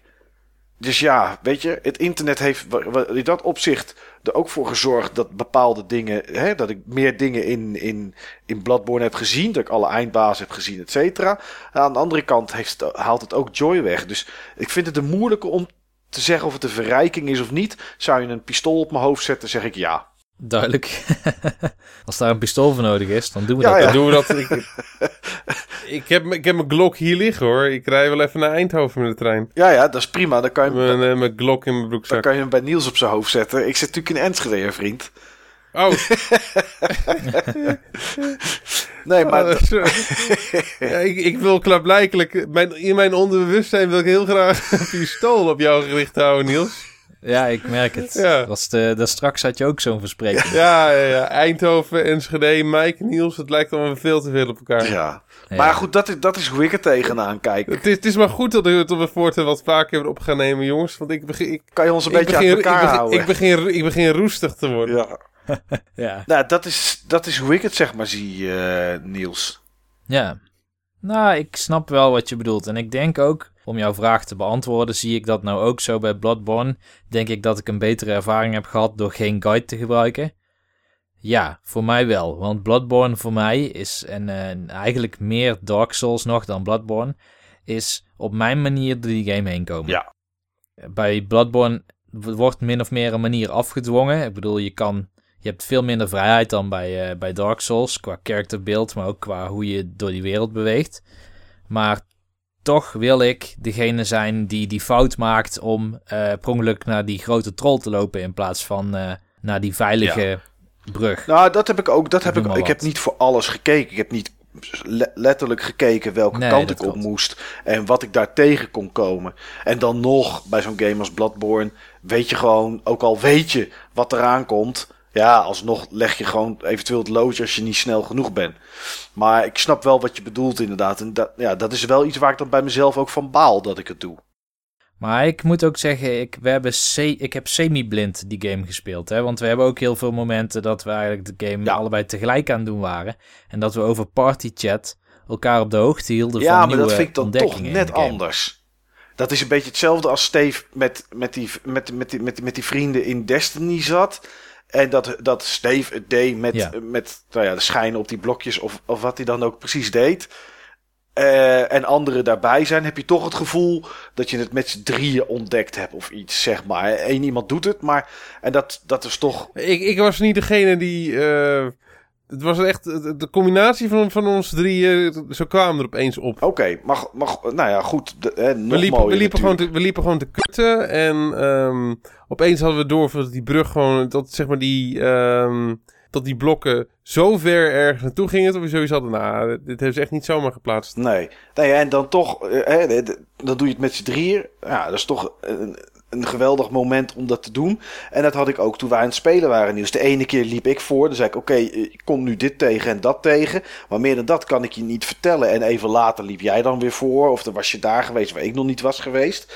Dat is toch, dat is toch anders. Omdat je dan voor je gevoel het samen ontdekt. Tenminste, dat heb ik er dan bij. Ja, en we respecteerden elkaars beleving ook Ja. heel erg. Hè? Dus bijvoorbeeld, ik kan me nog herinneren dat ehm, jij ging toen ergens een grot in naar de Forbidden Ja, Woods. klopt. En toen had je het over onwijs grote monsters die, eh, die jou in één keer in elkaar Ja. hadden geslagen. Ja, dat brengt dan voor mij de spanning veel meer omhoog. Hè? Het verrijkt eerder dan dat het afbreuk doet. maar dat is, ondanks dat we het nu gaan hebben over het bekijken van guides of YouTube dingen, is dit dus ook iets wat internet ons gebracht heeft. Anders hadden we dat nooit kunnen doen met Bloodborne. Ondanks dat we niet... Ja, of we hadden moeten bellen ja, of zo. maar ja, dat, eh, dat had gekund, maar dat is dit toch anders, zeg maar. Ja, de drempel is lager. Ja, en daarbij, ehm, eh, ik, wil- ik niet je verhaal kapen, maar ik denk er nu ineens aan. Op een gegeven moment eh, had, vertelde ik jou dat ik in een ander gebied was waar jij niet meer geweest was. Je had de game al uitgespeeld, dus je kon op dat moment ook niet meer komen. En toen heb ik mijn SharePlay aangezet volgens mij en toen heb je meegekeken. Ja, dat is waar. Ja, Ja, en dan kon ik toch, ondanks dat de afstand Enschede eh, Eindhoven behoorlijk is, kon je zeg maar toch, alsof je naast me op de bank zat, kon je met me meekijken. Ja. Goh, internet. Ja toch wel aardig, internet. Ja, maar zo nog een tweede eh, vraag die ik aan jullie wil, eh, wil stellen, eh, jongens. We hebben het... ehm, we hebben in het verleden ook wel eens gehad voor, over, eh, over games die, ehm, die vol zitten met, ehm, met, eh, met fouten. Ja. Eh, games zoals, eh, zoals eh, Assassin's Creed Unity. Eh, games zoals Drive Club, die gewoon echt kapot was. Eh, en waarbij zeg maar eh, het, het de laatste tijd scheer en inslag is geworden om dat te lanceren. Ja. The Witcher, The Witcher 3. Ehm, ook geen game die, eh, die perfect is. Een game die best wel zeg maar een hoog ambitieniveau heeft. En op zeker op basis van, een, van het team wat er echt op zit. Veel foutjes die in tal van patches ehm, weggewerkt zijn. Maar ook tal van verbeteringen. eh, tal van verbeteringen die ook gewoon best wel diep gaan. Uh, dingen op het gebied van interface uh, ontwerp, dingen op het gebied van, van animatie, dingen op het gebied van, ook zelfs echt het verhaal. Waar ze toch ook een paar dingen in hebben, hebben bijgesteld, omdat ze zoiets hadden van ja, ja, ja. Eigenlijk is dat wel, wel zo. Veel van die, van die verbeteringen die doorgezet zijn, en zeker dingen die in de laatste patch zitten, dat is allemaal ook tot stand gekomen op basis van user feedback. Ja. Enerzijds zorgt het internet en de mogelijkheden om dit soort dingen te releasen ervoor dat games gewoon niet, uh, um, niet af zijn. Uh, en niet af kunnen zijn, omdat je hebt gewoon de mogelijkheid om dingen te herstellen. En het is hetzelfde eigenlijk als die, uh, als die YouTube-video's van jou en die guides van jou, Mike. De beren staan los. Ja. M maar ja, het kan ook gewoon goede dingen brengen. Het is gewoon een game die uh, middelmatig is. Of een game die goed is, maar niet zeer goed. Uh, op die manier toch nog een, een, een, slag kan maken. Ja, dat is zo, Steven. En dat is wel iets wat ik dan weer slecht aan internet vind. Ehm, ik vind het goed dat ze aan de hand van user feedback en uh, dingen die in het, in het veld, om het maar zo eventjes te noemen, gebeuren aan te kunnen pakken. Uh, vroeger kon dat niet. Ik bedoel, een PS1 game was niet te patchen, een, uh, een NES game was niet te patchen, SNES niet. Hè? Dat kon natuurlijk allemaal niet. Je zag wel eens dat ze later dan andere versies uitbrachten. Dat er in één keer versie 1.1 op de markt kwam. Ehm, dus dat, dat is dan wel, dat is dan wel prettig. Als je, ik heb het ooit een keer gehad over de Commodore 64 game Hero. Uh, die op cassette te koop is en dan bij level 14 gewoon een, een bug in zit, zodat je hem gewoon niet uit kan spelen. Nou, dat is natuurlijk, natuurlijk hinderlijk dat ze dat niet kunnen verhelpen. En nog slechter dat het niet in de testen naar voren is gekomen. Dus het is goed dat ze dingen kunnen verbeteren en kunnen aanpakken. Aan de andere kant is wat je net zei, er worden gewoon games uitgebracht om, voor mijn gevoel, 100% eh, weet je het niet, maar ik kan wel met redelijke zekerheid zeggen, omdat de aandeelhouders willen en de mensen die de geld binnen moeten krijgen, gewoon willen dat het uit moet komen. Daar lijkt het op.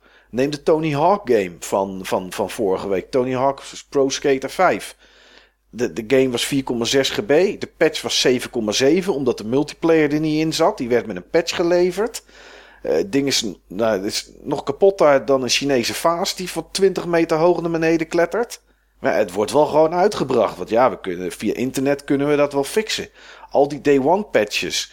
Ja, mooi dat ze dingen kunnen fixen. Maar ik, ik had toch liever gezien dat ze die game gewoon twee maanden langer op de plank hielden. En die patch er gewoon lekker bijdrukken op de DVD of op de Blu-ray.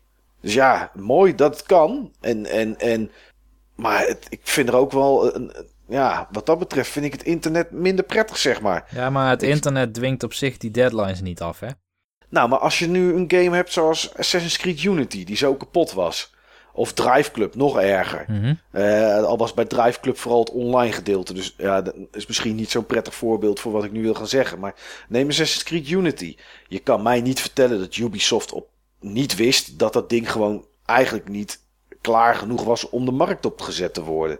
Alleen omdat die daarna te repareren is met een patch, hebben ze dan volgens mij zoiets van: oké, dan moeten we dat doen. En dan moeten we heel snel binnen twee, drie dagen moeten we die patch moeten we zorgen dat die er is. Als het internet er niet was en die patch kon er niet overheen, had volgens mij Assassin's Creed Unity niet op die manier uitgekomen. Nee, dan was hij waarschijnlijk uitgesteld. Daar ben ik, uh, ja. ben ik het wel mee eens. Het onderliggende probleem is niet internet, maar dat het team die deadline niet heeft gehaald. Of dat de publisher onrechtvaardige deadlines heeft opgedwongen. Ja, klopt. Dat, dat is het grote probleem. Alleen dat de game dan niet uitgesteld wordt, kan in mijn, mijn, mijn ogen gebeuren doordat je via internet kan patchen. Ja, dat, dat klopt wel. Dat is wel echt de patchcultuur. Want dat zie je dus niet bij, uh, bij apparaten bijvoorbeeld die je nu nog koopt, consumer electronics. Er hoeft maar een foutpercentage van 0,01 te zijn op een paar miljoen gebruikers, zijn dat heel veel gebruikers die waarschijnlijk op internet gaan klagen en jouw product deugt ineens niet meer. Terwijl 0,001% klinkt niet als een hele hoog foutpercentage. Nee. Nee, dus dat is klopt. Het, het, internet vergroot alles enorm uit. En het is wel mooi, wat met tv en zeker als, er naar geluisterd, zeker als er naar geluisterd wordt, is het zo dat een vocale minderheid eigenlijk zeg maar het designwerk doet, of kan doen, voor een meerderheid als daar niet goed in gefilterd wordt. Nee, Absoluut. ik denk een mooi voorbeeld dat dat Mass Effect 3 is in dit geval. Ik weet niet hoe vaak die game verkocht is en hoeveel mensen er gezeurd hebben over het einde. Maar Ja. ik denk percentage eh, gezien dat misschien 1% heeft gezeurd van die miljoenen die er verkocht zijn. Maar die hebben wel echt heel hard gezeurd met z'n allen. Ik vond dat extra einde vond ik heel Nou ja, dan zou jij eigenlijk moeten gaan Het was echt- over het feit dat de klagers hebben geklaagd dat het einde niet klopte. Ja, ja, ja. Maar echt, eh, ik ga niet zeggen dat het oorspronkelijke einde, eh dat dat zeg maar enorm satisfying eh, is. Maar dat, dat extra einde wat ze toegevoegd hebben, dat heeft zo'n middle, in de, middle of the road smaak. Oké. Maar was de community Dat daar ook tevreden mee met het extra einde? Daar zijn de meningen over verdeeld, maar veel mensen die, eh, ja, mensen waren ontevreden omdat ze niet alles konden krijgen wat ze hebben wilden. Dat eh, mensen verwachten toch een soort met van happy end. Mensen verwachten toch zeg maar een. eh, bij Mass Effect had ik gewoon het gevoel. Ook, ik ga niet zeggen dat het einde perfect was, of dat het einde perfect overkwam. Maar als je zeg maar een beetje na ging denken en ook zeg maar wat gaten invulde. Dan, vond, dan vond ik van dat, eh, dat eigenlijk zeg maar de twee richtingen die je oorspronkelijk kon kiezen. Beide, konden, ook- beide maakten ook gewoon wel sens en beide pasten er wel in Precies. Ja, het is ja. dingen, dingen eindigen ook gewoon soms zo. En eh, was het een, was het een groots, was het een groots episch einde? Nee. Was het definitief? Ja. Was het een einde? Ja. Voelde het als iets in het, eh, voelde het als iets in, wat, wat past in het geheel? Ook. Bij dat, ah, dat, ah, dat middle of the road einde. Gadverdamme, echt. Nou ja, een collega van mij die een pas geleden de hele trilogie opnieuw heeft gespeeld. En op zich heel erg hardcore is in PC-RPG's. Die eh, zei dat het einde, het originele einde, eigenlijk in context ook gewoon een heel goed einde was.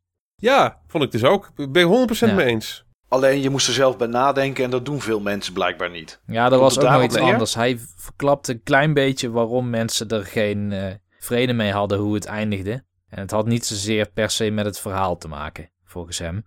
Maar dat lijkt me dus echt weer zo'n vocal minority ding. Ja. Ja, Ja. het is tegenwoordig met alles. Hè. Het heeft niet alleen met games, maar internet. Die, eh, ja, je hoeft maar hard genoeg te schreeuwen. En toch en- kopen mensen die Telltale games. Ik ben toch vocal? Ja, die telt, ja. ja niet vocal dat is ook nog iets. Dat is ook nog iets waar ik het over wou hebben, jongens. Die Telltale Games, of beter gezegd, dat businessconcept van, eh, van episodische content. Ehm, vroeger, toen ik zeg maar eh, eh, echt nog maar kort met games in aanraking eh, was, had ik een aantal. Had ik een aantal dromen. Een van die dromen heb ik ooit met jullie eh, gedeeld. Was zeg maar. toen liep ik zeg maar op. eh, liep ik ergens zeg maar in een weiland. Ik woonde toen zeg maar in eh, een best wel landelijke omgeving. En dan kon je echt heel ver kijken. En, Je bent eh, toch in die kribbe geboren toen?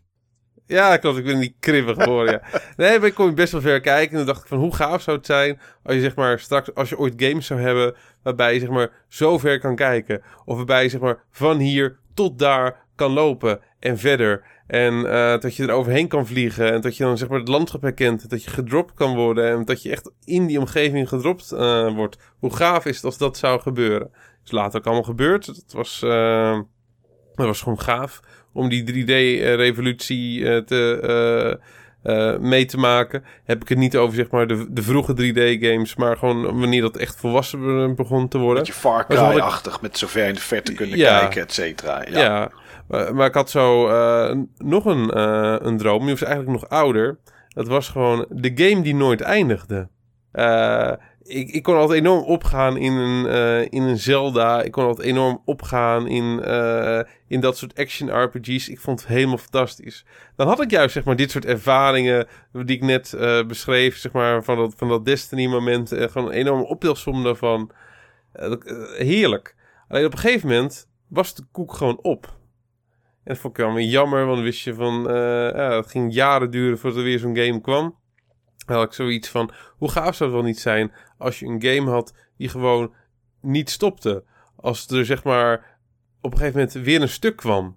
En weer een stuk kwam. En weer een stuk kwam. Dat leek me gewoon echt zo cool.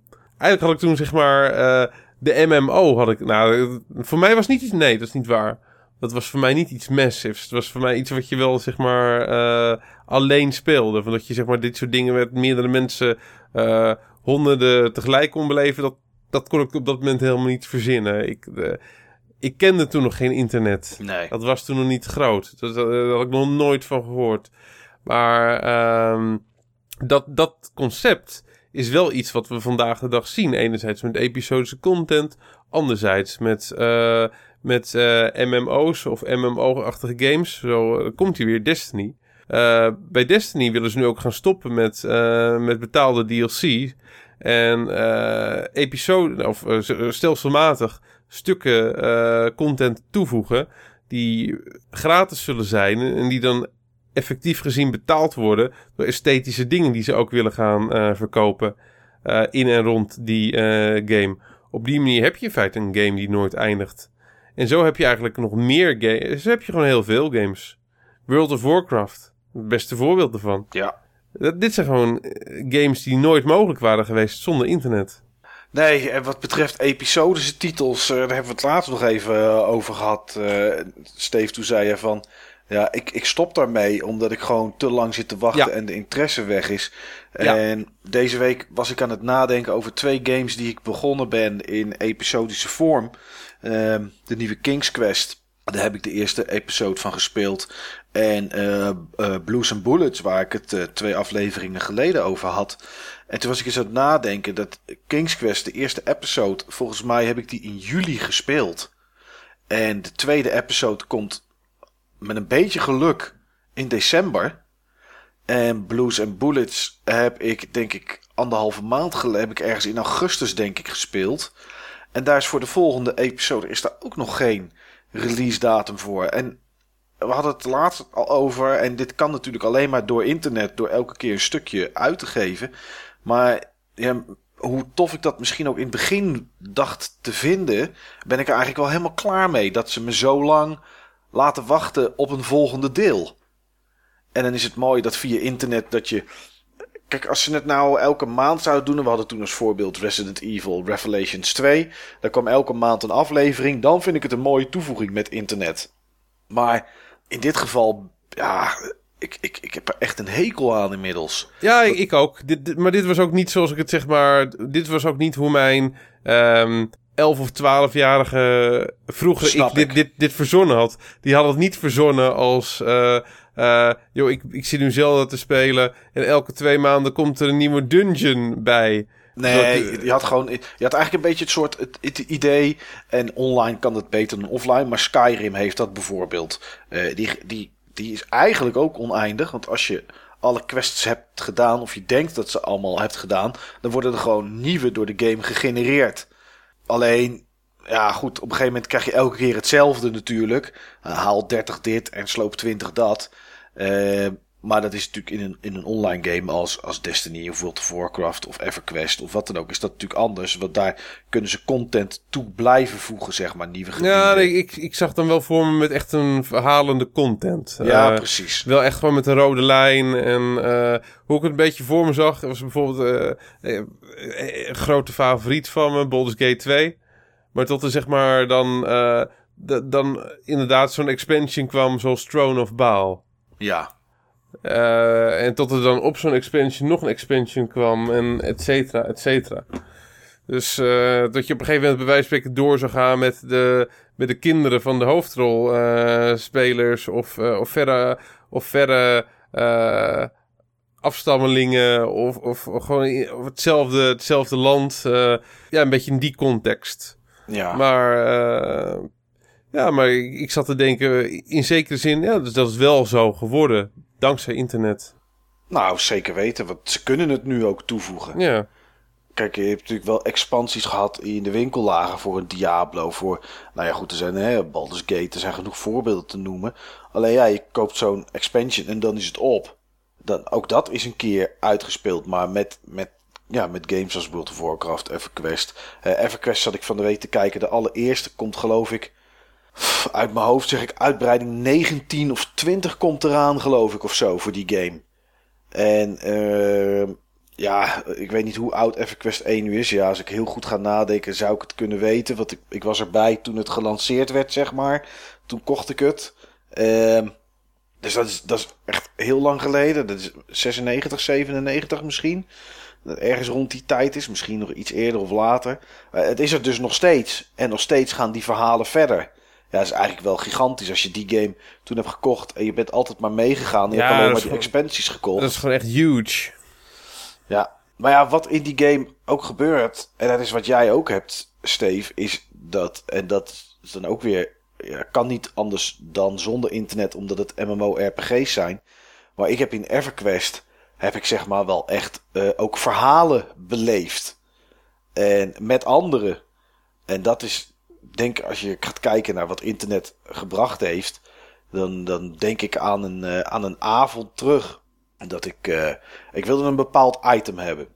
En dat item, dat dropte, dat tast echt enorm mijn geheugen aan om, om alles goed naar voren te halen.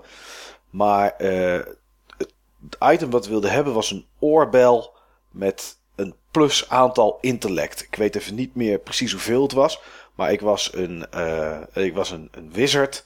En ik had een shaman. En shaman die, die deed ook veel met spels. En die was ook gebouwd op intellect.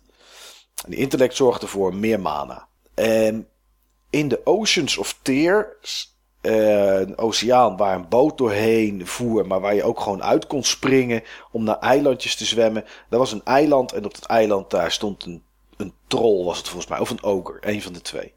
Eh, we hebben het wel eens gehad over de, de drop rate in Destiny. Nou, Steve, eh, dat is voor jou Ja, een, ja, is, een, is een jamin. Want in tijden van EverQuest en ook World of Warcraft. en Ik dat ken soort de dingen, verhalen, ik ken de verhalen. nou, ik heb daar dus samen met een eh, jongen uit Zweden, die in dezelfde guild zat als ik, zijn we daar op een zaterdagavond gaan zitten rond een uur of tien.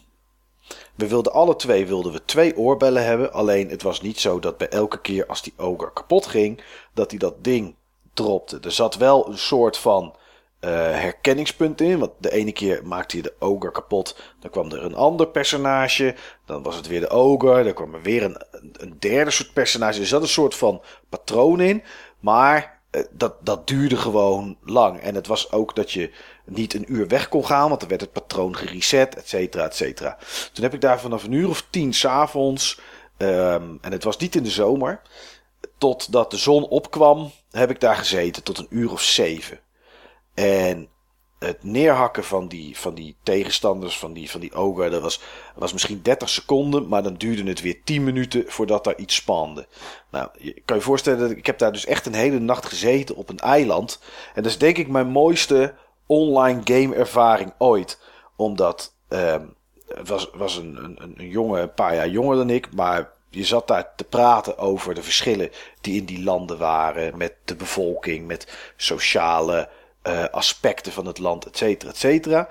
En om de zoveel tijd, want de guild waar ik in zat, eh, had, was iets van 40 tot 50 man. En dat was nog in de tijd dat mensen echt heel veel speelden. Kwam er iemand die door de wereld van EverQuest aan het reizen was, kwam daar even langs en die kwam buurten. Die kwam dan ook eventjes eh, wat drank en wat brood brengen. Dat was puur symbolisch, dat had je helemaal niet nodig, maar voor het idee. En die kwam daar zitten, die kwam dan meepraten. En eh na ongeveer een half uur, drie kwartier ging diegene weer verder. En die ging eh, zijn eigen ding doen. En wij bleven daar zitten. Een paar uur later kwam er weer iemand anders bij. Ja, wat ik zei, op een gegeven moment kwam de zon op. Ehm, hadden we alle twee één oorbel. Daar hadden we de hele nacht voor gezeten. Ehm, maar was dat wel echt, hoe nerderig dat ook klinkt, misschien, een enorme mooie nacht. Omdat ik sociaal gezien met mensen uit andere landen heel veel had zitten praten. En gewoon niet van, hé, hey, eh, wat voor broek heb je aan? Maar gewoon dingen over eh, sociale dingen, eh, wat sociaal geaccepteerd was, et cetera, et cetera. En ja, dat, dat was gewoon echt de perfecte, perfecte nacht. die ik niet nog een keer over zou willen doen. Ik heb daar nu de tijd en de zin niet meer voor. Maar ik ben wel blij dat ik hem mee heb gemaakt. En ja, goed, als je dan denkt over internet en wat je, wat het je kan brengen, zeg maar, kan het niet anders zijn dan een, bij een MMO dat het zonder internet niet kon bestaan. Maar dan nog, ehm, eh, is dit wel iets wat internet mij gebracht heeft, zeg maar. En ik, ja, ik vond dat toch wel... Ja, ik had voor geen goud willen missen. Ik vind het een mooi verhaal. Ik vind het echt een mooi verhaal. Ja, Eh, Heb jij ook zo'n verhaal, eh, Niels? Nee, ik zat al te graven in mijn gedachten. maar ik moest er net ook denken toen je had over een game, Steve, die voor eeuwig door blijft gaan, waar elke keer verhaal bij kwam, dacht ik, oh, dit moet toch als de horror voor Niels klinken. ik kan me werkelijk geen online game herinneren die echt heel veel impact op mij gemaakt heeft. Ah, je had het net nog over Monster Hunter, eh, Niels. Ja, Monster Hunter vond ik geweldig om te doen. Maar het is niet dat ik een of ander verhaal herinner. Oké. Maar heb, heb, heb je nooit dan het sociale van het online spelen, is dat nooit iets wat je aangetrokken heeft, Niels? Eh, nou, het sociale was bij mij vaak beperkt tot mijn eigen vriendengroep. Ik speelde Nou ja. bijvoorbeeld het spel Graal online. Oeh, Heb ik dat, dat, ooit ken ik nog wel.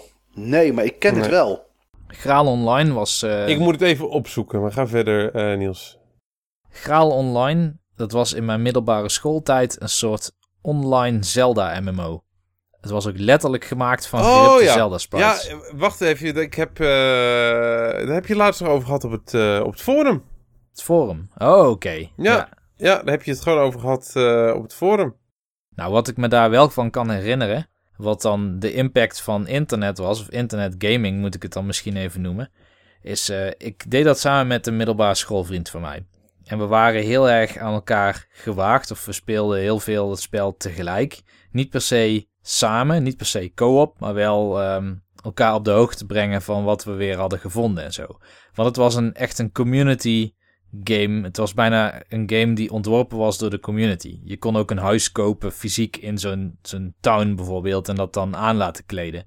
Maar ehm, wij waren zo ver in dat spel dat mensen die aan die game sleutelden ons soms vroegen om iets uit te proberen. Want we hadden de meeste items, dus dan kun je overal heen. Oké, En het wel kwam, gaaf. ja, dat, dat is gaaf, ja. Maar ik kan me wel dus één, één anekdote of één moment herinneren. wat dan misschien niet aan de game zelf lag. maar aan de omstandigheden van het online zijn van die game. Dat is dat op een gegeven moment. toen was hij ziek. En wat denk je? Dan komt hij wie, natuurlijk. Is, wie, is, hij- wie is hij in dit geval? eh, Die schoolvriend. ja, een schoolvriend. Ja. En ehm, je kan natuurlijk je voorstellen dat hij dus graal online ging doen en verder kwam dan ik. En daar kon ik natuurlijk heel slecht tegen. dus ik was ook ziek. Ja, tuurlijk. Maar dan, eh, dan ben je voor school ziek, terwijl je online eh, een spelletje zit te doen. Dat gebeurde toen. Ja, dat heb ik ook gehad. Met de eerste uitbreiding van EverQuest. The Ruins of Kunark heette dat. Ja, En ik was ook, ik was ook ziek. Ik was echt, echt ziek.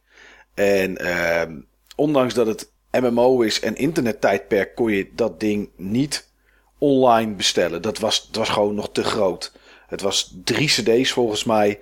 En ehm, nou, ik weet niet de exacte release datum.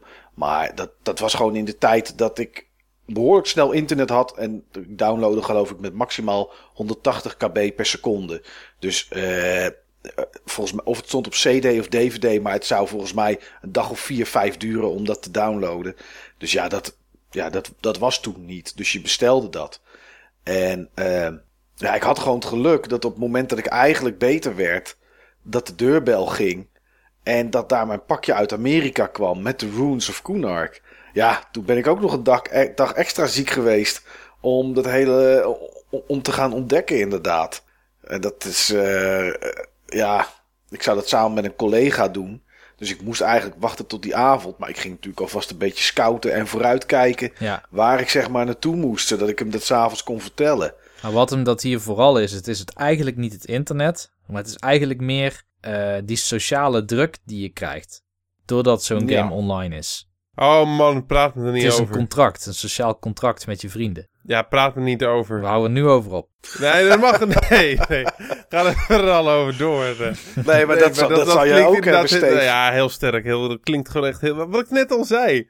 Het is ook niet eens... Dat is een sociaal contract met mijn vrienden... wat ik met mezelf heb afgesloten voor, gesloten voor die raid. Ja, Ja. Maar ik... eh, ja, ik... eh, Maar dat is eigenlijk gek, hè? Dat, dat we onszelf. Want ik bedoel, ja, tuurlijk, anderen die zeggen wel van... Ah, zorg dat je misschien hè, dat level wordt, dan kunnen we dit of dan kunnen we dat. Of doordat anderen verder komen in een game... Dat, dat we zelf die sociale druk opleggen aan, ons, aan onszelf. Maar volgens mij gebeurt dat alleen bij, bij online games. Ik voel die druk niet, Niels, toen wij Bloodborne aan het spelen waren... dat jij verder was dan ik. Eh, ik bedoel, ik kon dat toch niet zien. Je kan het me vertellen, maar dan doet het minder dan dat je het kan zien natuurlijk. Is de, eh, eh, heb je dat bij Destiny ook, Steve? Als je dan Ja, ziet dat, dat- iemand Zeker. een, een wapen Zeker. heeft wat jij nog niet hebt, maar wat je wel moet hebben... dan is dat anders dan dat iemand zegt, ik heb dat. Want je ziet het ook. Ja, ja, ja, klopt, absoluut. Eh, dat is een van de aspecten. En, en daarnaast, kijk, je weet gewoon, zo'n community heeft gewoon piekmomenten. Ja. op, op een gegeven moment zit iedereen er weer op. neemt naar zo'n expansion. Je hebt wel mensen die blijven hangen. Dat heb ik inmiddels gewoon zat van in mijn vriendenlijst. Maar op een gegeven moment heb dat toch voor een deel weer weg. En bepaalde activiteiten, bijvoorbeeld zoals die raids, kun je dan gewoon wat minder makkelijk doen. Ja, eh, voordat je dan zeg maar zes man bij elkaar hebt. Op het moment dat iedereen kan en iedereen voldoende tijd heeft om het af te maken. Ja, want, want die laatste raid hoorde ik, Steve, ben je de eerste keer wel een uurtje of zeven tot negen bezig? Ja, ik denk het wel. Gewoon om alles te leren, hè? Ja, ja, ja, nee, dat Om bedoel ik, te- omdat het de eerste hebt- keer is. Je hebt saves, hoor. Je hebt saves. Het is niet gewoon dat je alles gewoon, zeg maar, in één keer af hoeft eh, te maken. Gelukkig niet. Maar ehm, op, zeg maar, de vorige raid, daar liepen we op een gegeven moment gewoon in drie kwartier, een uur door, doorheen. Ja. Eh, op een gegeven moment, in mijn hoogtijdagen, dan knallen we hem drie keer er doorheen op een avondje. Eh, Die met knippen we alle- los. Ik denk dat we die nog een keer kunnen gebruiken in een andere context. Als het over erotische games gaat. Ja. Uh, Lisa Suit Larry Retro Focus. ja. Anyway, ja, ja. Can send me. Nee, precies, Ken send me inderdaad, ja. Maar eh, met die nieuwe rate, dat doe je dat even niet, eh, niet zo snel. En het, het, wat je ook, je wil gewoon niet het losertje van de klas eh, zijn. Ik wil gewoon niet van dat ik dan zeg maar, als ik dat weer met een groep ga spelen, en iedereen heeft zeg maar wapens waar je genoeg DPS mee kan doen, dat ik dan precies degene ben die het verkloot. Dus Maar het is toch er- eigenlijk gek dat we, dat we ons daar ehm, eh, eh, druk over kunnen maken op onze leeftijd nog. Dat dat toch zoveel Ja, met apart, ons hè? doet. apart, hè? Nee, ik snap, ik snap het bij Destiny met zo'n met zo'n raid. Snap ik het ook nog als je zegt van... Ja, ik wil niet diegene zijn die aan het handje meegenomen moet worden... door vijf anderen die hem al twee keer gedaan hebben. En ja, daar heb ik precies echt, van de hoed en ik de echt rand geen weten. zin, daar heb ik echt geen zin in. En ik weet gewoon, ehm, als ik morgen, morgen is het dinsdag, als ik morgen een vrije dag zou nemen, dan kan ik zeg maar eh, die raid gewoon eventjes in twee uurtjes uitspelen, of misschien minder zelfs, met mensen die het al heel vaak gedaan eh, hebben en die eh, er echt zo doorheen wandelen. Maar dan ben ik echt zeg maar het, het zesde blok aan, het zesde wiel aan de wagen.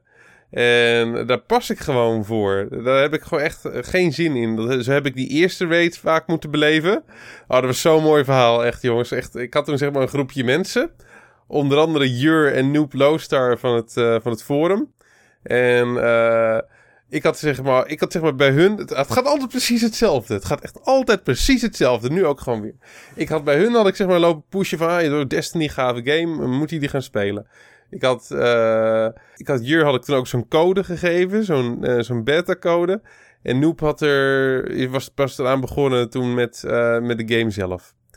Maar ik, jullie kenden me. Ik, ik, ik liep al heel lang uit te kijken naar die game. Ik volg Ja. hem echt al vanaf dat hij Je was een E3 ware was. Destiny-apostel. Ja. Ja, ik was, een wa- ik was toen al een ware Destiny-apostel. Maar ik ben ook iemand gewoon met een, eh, met een fulltime baan. Ik heb- ben ook iemand met veel andere interesses. Dus eh, ja, ik was gewoon lekker die game aan het, eh, aan het spelen. Soms met iemand, soms niet. Maar meestal alleen, want ik wou altijd een beetje op een niveau komen. Alles een beetje verzamelen. En ik was bij wijze van spreken level 16. En toen waren hun al eh, ja, eh, level 21, vijf- 23. Ik, wauw. En opeens was die rater. En eh, die, ik, er was ook iets wat, pas later aangekondigd was dat erin zou zitten. En ik wist helemaal niet wat een raid was. Ik had er wel zoveel gehoord natuurlijk met World of Warcraft. Ik heb op dat vlak niet over, onder steen gelegen. En zij ging toen echt eh, opeens zeg maar ook op die raid springen. Had ik echt helemaal niet verwacht. Ik had eh, verwacht dat ze allebei vrij casual zouden spelen. Maar nee, die raid die moest gedaan worden. En ze ging echt teams verzamelen. Ging ze random mensen benaderen om mee te doen, om dat te kunnen doen. En ehm, Ja, ik, ze hadden het mij ook een paar keer aan mij gevraagd, maar ik mocht niet eens, ik kon, mocht het spel gewoon niet mee, omdat ik zeg maar niet spulletjes daarvoor had. En uiteindelijk had ik zeg maar dan spulletjes dat ik mee kon, maar dat ik zeg maar nog niet echt damage kon, uh, kon doen, of dat ze in ieder geval niet veel aan me hadden. En ik wist bij god niet wat er gebeurde, want het was echt enorm complex en ik werd echt aan alle kanten werd ik afgeknald. Ik was gewoon underleveled en ik kende de mechanics nog niet goed, zowel van de gear als van de gameplay. En uh, eigenlijk was ik toen ook gewoon zeg maar de, degene die de boel omlaag trok. Daar ben ik gewoon eerlijk in. En dat voelde gewoon helemaal niet prettig. Dat waren zeg maar twee mensen die ik kende en drie mensen dus die ik niet kende. En dan voel je jezelf toch een beetje ongemakkelijk. Ja. Dus uh, ja, ik echt gewoon lopen investeren en mijn best lopen doen om, uh, om sterker te worden, om betere gear uh, te vinden. Dat ik zeg maar op een goede manier mee kon de volgende keer dat we het gingen doen. En ja hoor, het was gelukt. Ik was, voor die raid moest je level 26 zijn. De eerste keer was ik level 24 of 25.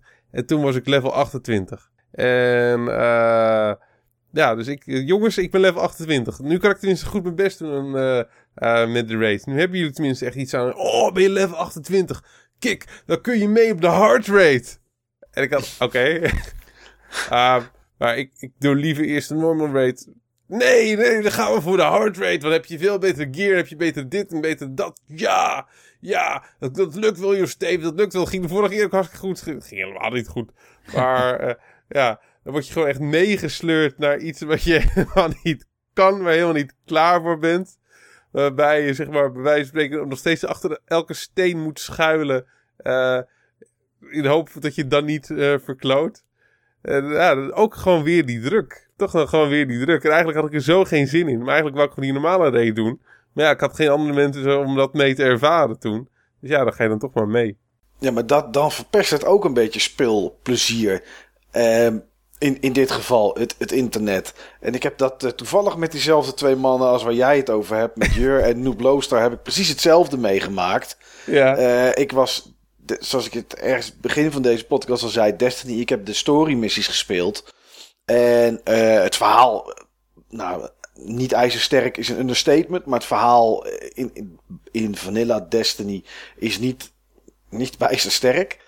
Um, maar toch wilde ik het ervaren. Ik, eh, ik ging er een review over schrijven. Dus ik wilde gewoon weten wat het, wat het voor de rest inhield. En um, nou, toen zeiden, zeiden, zeiden Jur en Noep Loostar zeiden van... Ah ja, we komen wel even helpen. Ja, en die gasten die, die racen door dat level heen. en tegen de tijd dat ik mijn story kon lezen of dacht van... Oké, okay, ik ga hier aanleggen om iets neer te schieten... waren hun al drie ruimtes verder. Hè, was alles al op. Ja, ik vond er geen reet aan. Het was echt gewoon hinderlijk. Ik heb ook na één level gezegd: jongens, ik moet weg. En, uh, en toen heb ik de game uitgezet. Wat, en later heb ik het gewoon opnieuw gespeeld. Het was gewoon een stukje, stukje verpest, zeg maar. Ja, en, een stukje gestolen. Ja, en datzelfde heb ik gehad met World of Warcraft. Dat, ondanks dat ik dat echt heel veel uren heb gespeeld vroeger, ging ik dat een jaar of twee geleden opnieuw spelen met een kameraad van mij. En die zei van, nou, dan beginnen we, uh, beginnen we in hetzelfde gebied. En dan kunnen we een beetje samen kunnen we levelen. En dan spelen we deze personages alleen als we met z'n tweeën tegelijkertijd spelen. Ja, is prima. En ondanks dat World of Warcraft, nou niet echt, het verhaal is totaal niet meer boeiend, want iedereen skipt het en kijkt in de questlog tegenwoordig, zie je in welk gebied je moet zijn waar je je quest kan vervullen of waar je de items op kan halen of wat dan ook. Dus je hoeft zelf helemaal niets meer uit te vinden. Maar toch wil ik dan die quest even lezen om toch een beetje in de game te komen en een beetje de feeling van het, van het verhaaltje wat ze me proberen te vertellen mee te krijgen. Maar die gast, ja, die las die quest niet. Dus die deed accept, accept, accept van drie quests en die zegt kom, we moeten hierheen. Sorry ik nog, daar... ja, geen Niels. Ik wilde geen namen noemen. Nee, ja, ja.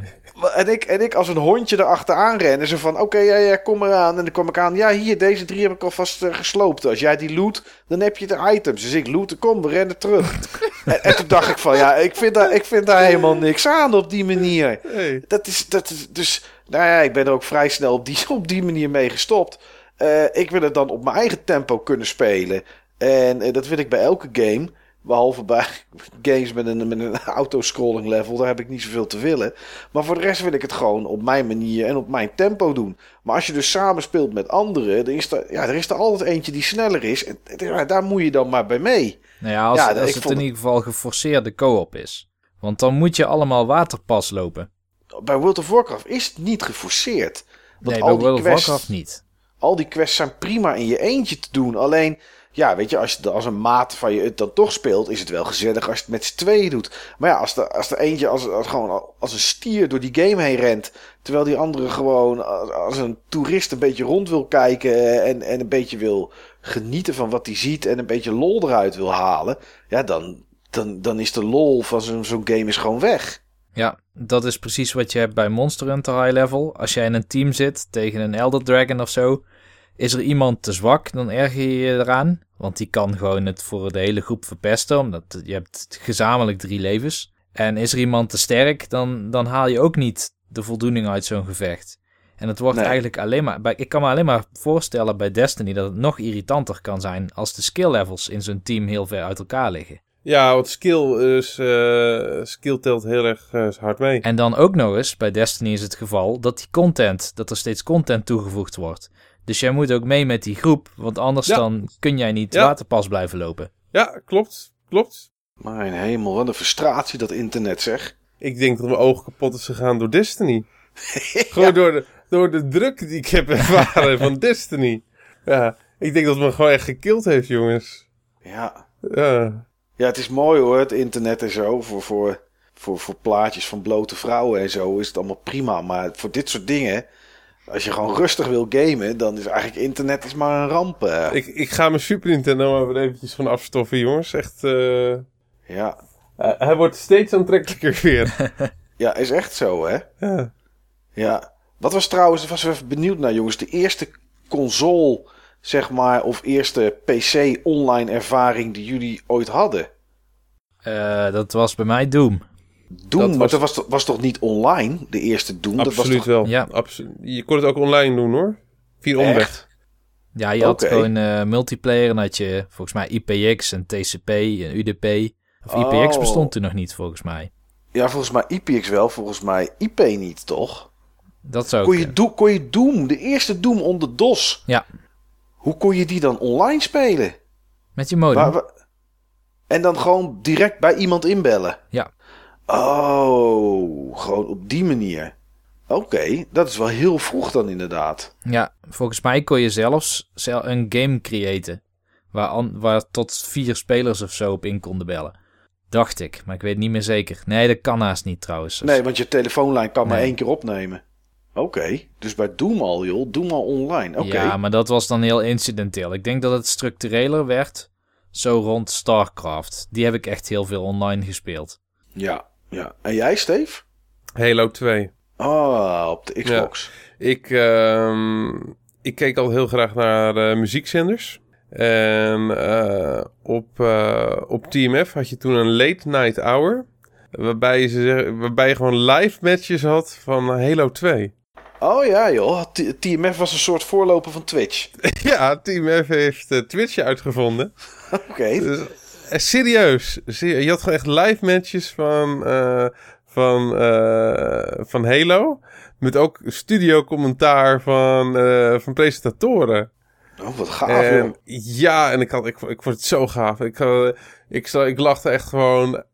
Ik had toen zeg maar nog tv op de slaapkamer. En tegenwoordig heb ik het niet meer, omdat het heel erg verneukeratief is voor je seksleven.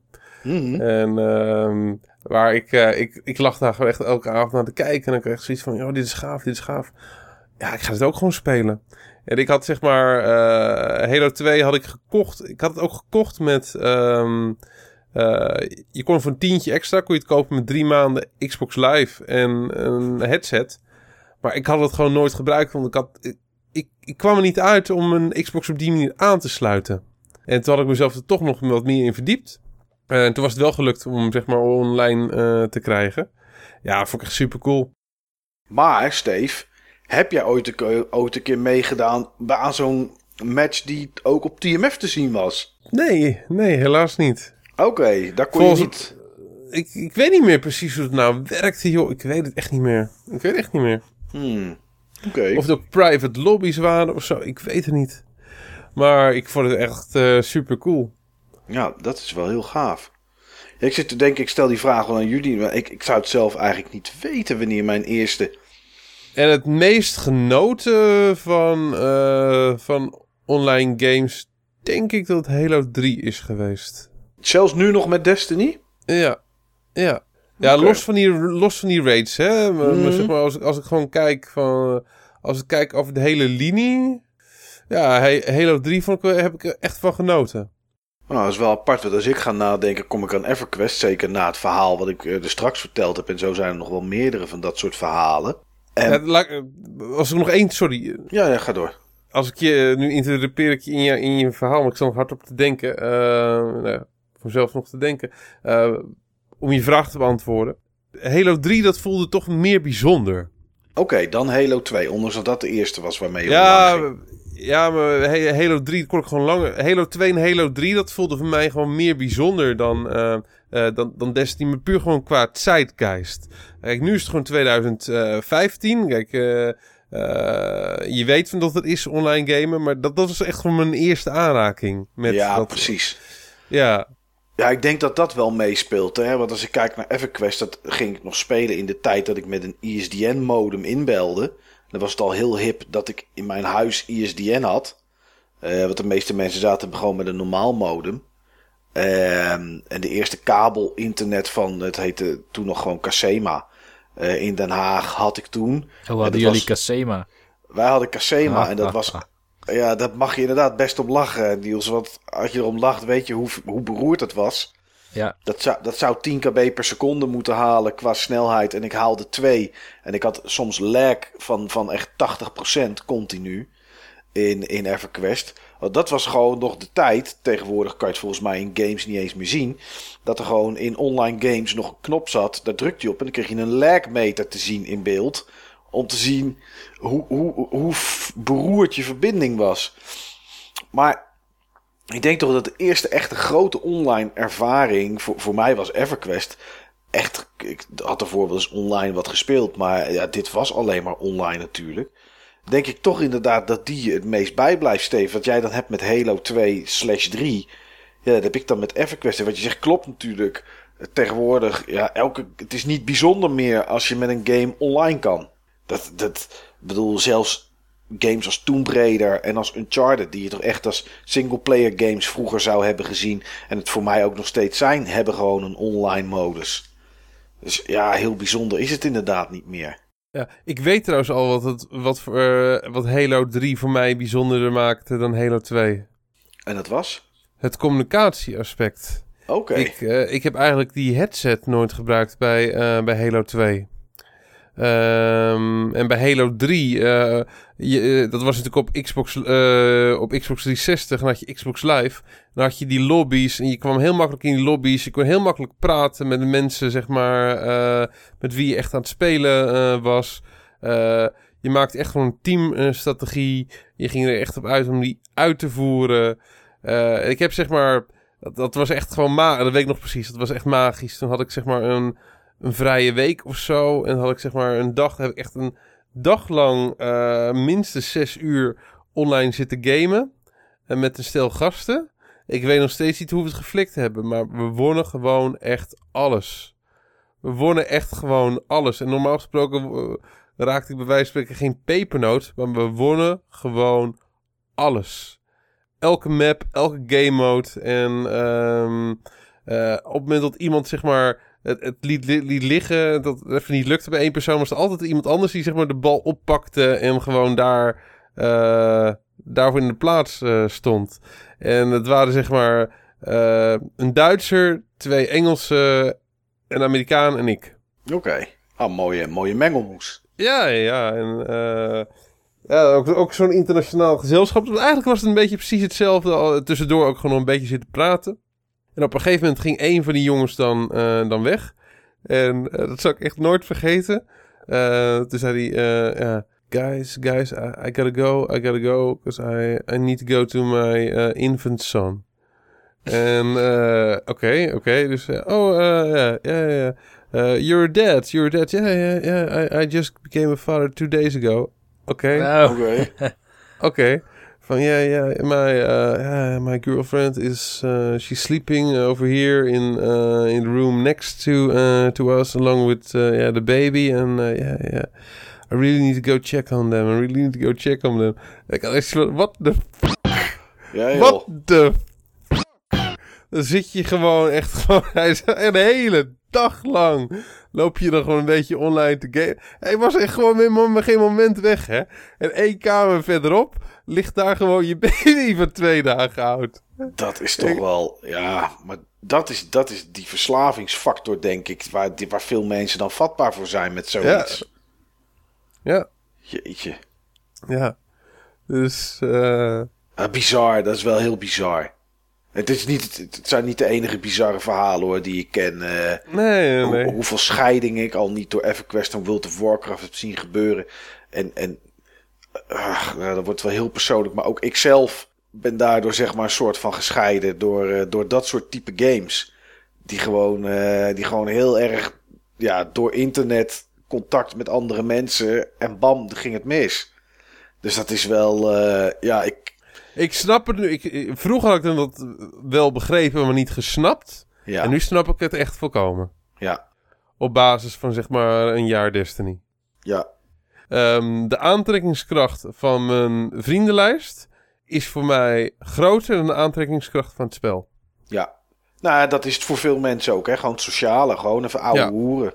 Ja, eh, ik ben er gewoon echt heel erg gevoelig voor. Ja, En ik, ik heb juist met mezelf afgesproken, het, het hele verzamel, het hele verzamelaspect, dat, dat hoeft voor mij niet meer. Daar heb ik geen zin meer in. Ik hoef niet meer alle spulletjes te hebben. Ik wil gewoon echt de goede dingen hebben die ik gewoon echt gebruik. En wapens om gewoon in mijn kluis te leggen. Eh, die, die zeg maar twee expansies verder, die ik allemaal dan weer kan gaan deleten, omdat eh, er dan relevantere wapens zijn. Eh, d- dat heb ik nu te vaak meegemaakt, daar heb ik echt geen zin meer in. Maar zeg, met, met de rest meekomen en met de rest dingen doen. En die momenten samen eh, meemaken. Ja, dat is gewoon. Ik zeg het gewoon eerlijk. Dat, dat is voor mij ook erg verslavend. Ja. Nou, begrijpelijk ook wel. Niels die zit met zijn oren te klapperen, denk ik. Die denkt, dat dit zijn allemaal dingen die ik helemaal niet ken. Nee, ik heb eigenlijk nooit echt onder druk of zo games gespeeld. Ik heb nooit een soort vast team gehad waarmee ik eh, games wilde gaan spelen.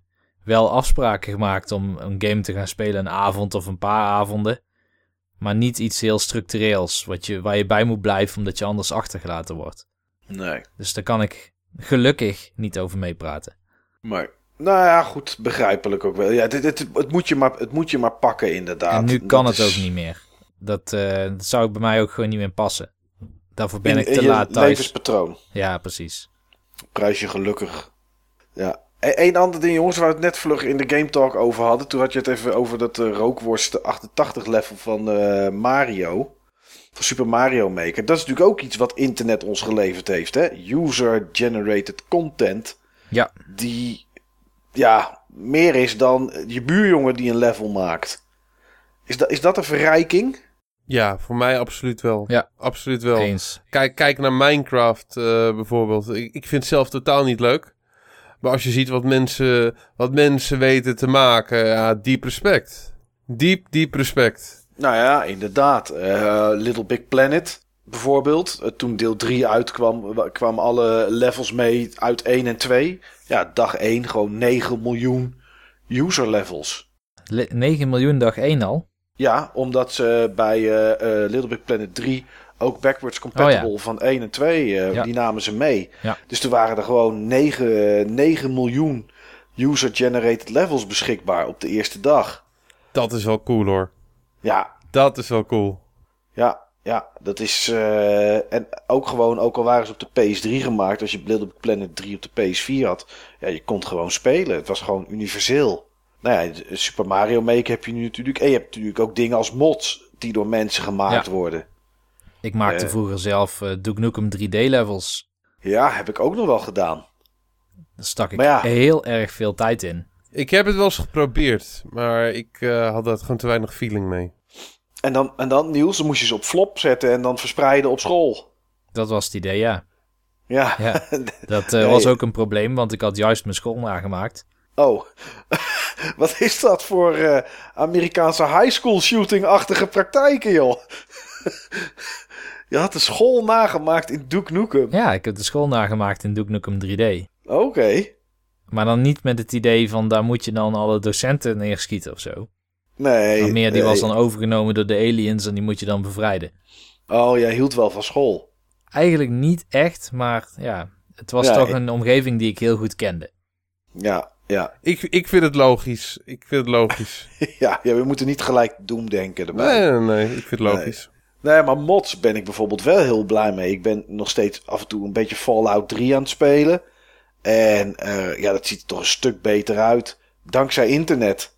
Dan Ja. dat het ervoor deed. Eh, Skyrim, er worden nog steeds onwijs veel mods voor gemaakt. En volgens mij ziet het er nog mooier uit dan welke game dan ook. Dankzij, eh, dankzij internet. En ik zag van de week zag ik een mod voor eh, Fallout New Vegas. Daar hebben mensen gewoon een, een soort bibliotheek hebben ze nagemaakt. Of hebben ze gebouwd. Dus, eh, Daar heeft volgens mij niks als blauwdruk voor gestaan. En daar zit gewoon story zit daarin. Zit gewoon echt verhaal in. En gesproken teksten en weet ik wat allemaal. Daar doe je negen uur over om het uit te spelen. En daar hebben eh, mensen ook een soort puzzel-element met, met deuren en weet ik veel wat allemaal ingebouwd. Ja, dat is gewoon gratis te downloaden. Eh, ja, lang leven wat dat betreft het, het internet natuurlijk. Heel Counter-Strike begon als mod. Een Day of Defeat, waar later volgens mij Call of Duty Dota en, 2 eh, en, en Begon ook, Medal of Honor ook op begon ook als mod. En dat is nu een van de grootste online, online games die er is. Ja, dat is toch wel... eh, Gary's mod is natuurlijk ook zo'n voorbeeld. Die is, nu, die is ook standalone te spelen tegenwoordig. Ja, of de 20 Second Michael Bay Experience. Ja, jouw, eh, jouw eigen gemaakte Super Mario level Mijn is dat toch, gemaakt? Super Mario level van twee dagen geleden. Ja, maar het is... Allemaal mogelijk dankzij internet. Anders had iedereen dat moeten missen. Ja.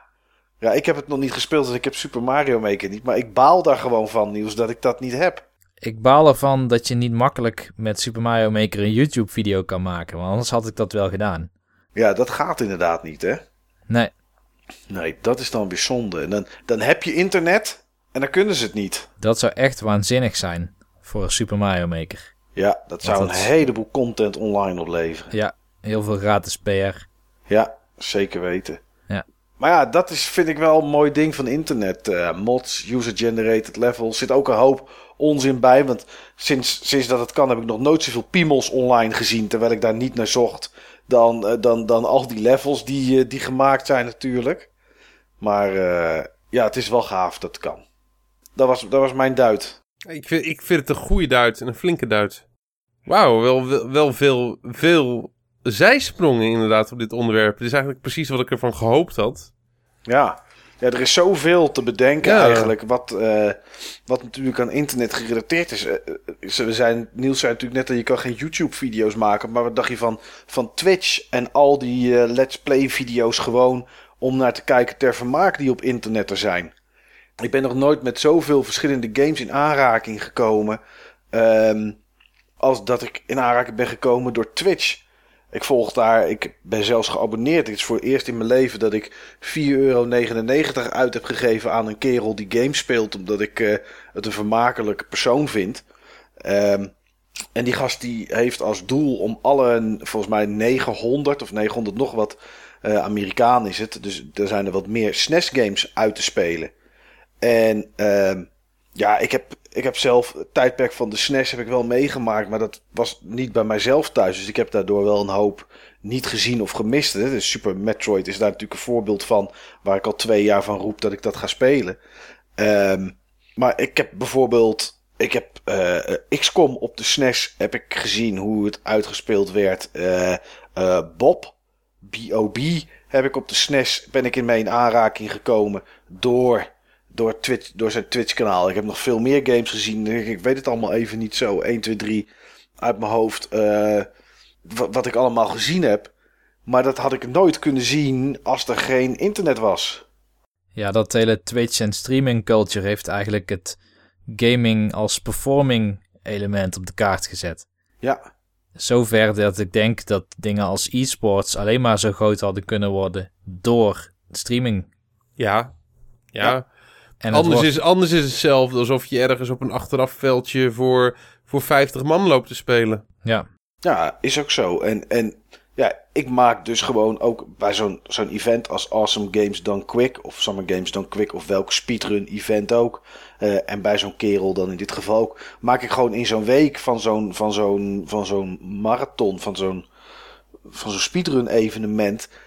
maak ik gewoon kennis met tal van games die ik van naam ken, weet waar ze over gaan, maar ik heb ze zelf nog nooit gespeeld of nooit heel lang naar gekeken. Ja, en zo kom je toch dan nog eens op titels dat je denkt, hé, hey, dit ziet er wel erg gaaf uit, eh, dat moet ik toch een keer scoren. En dat, ja, dat brengt internet mij ook in, in combinatie met games dus in dit geval. Ja. En tot slot, internet brengt ook de podcast over games. Ja, Toch? Absoluut. Dus Ja. toch een netto winst. Ja. potverdorie Niels. En dat mooie forum. Ook en nog dat eens. mooie forum. Ja. Oh man, Niels heeft weer een goede afsluiter hoor. Dat doet hij weer goed. Ik vind het eigenlijk ook wel een hele mooie afsluiter.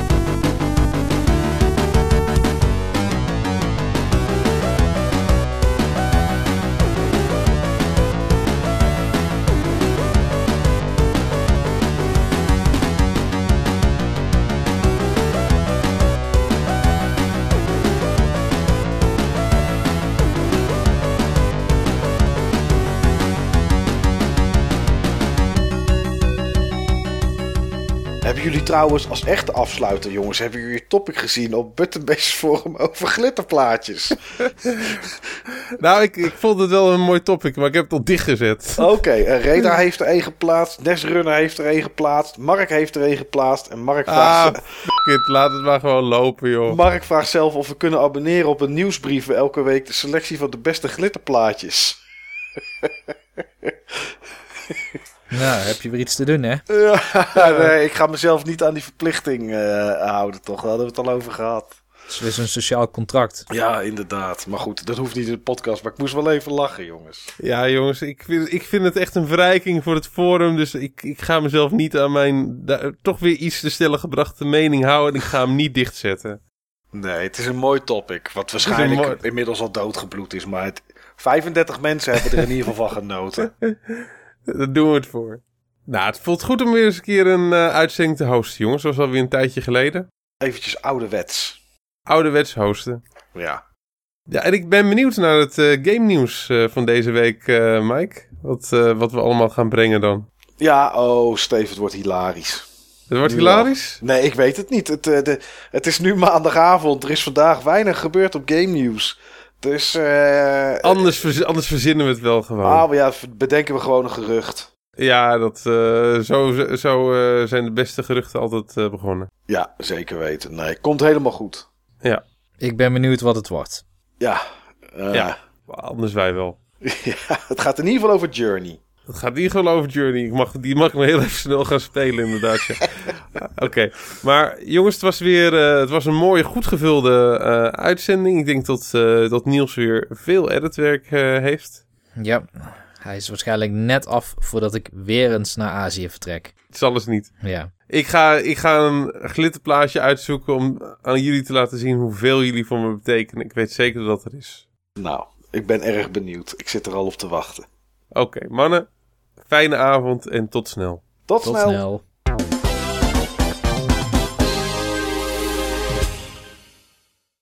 Moet je maar even kijken wat beter klinkt, eh, Niels. Ja, Nee, ik snap denk, hem. Hier kun je echt perfect het muziekje, bam, instarten, jongen. Wiggy wig, 1, 2, 3. Ik, ik, denk, ik, denk die, ik denk die tweede. Ik denk die tweede. Wiggy wig. Oh, Scratchen.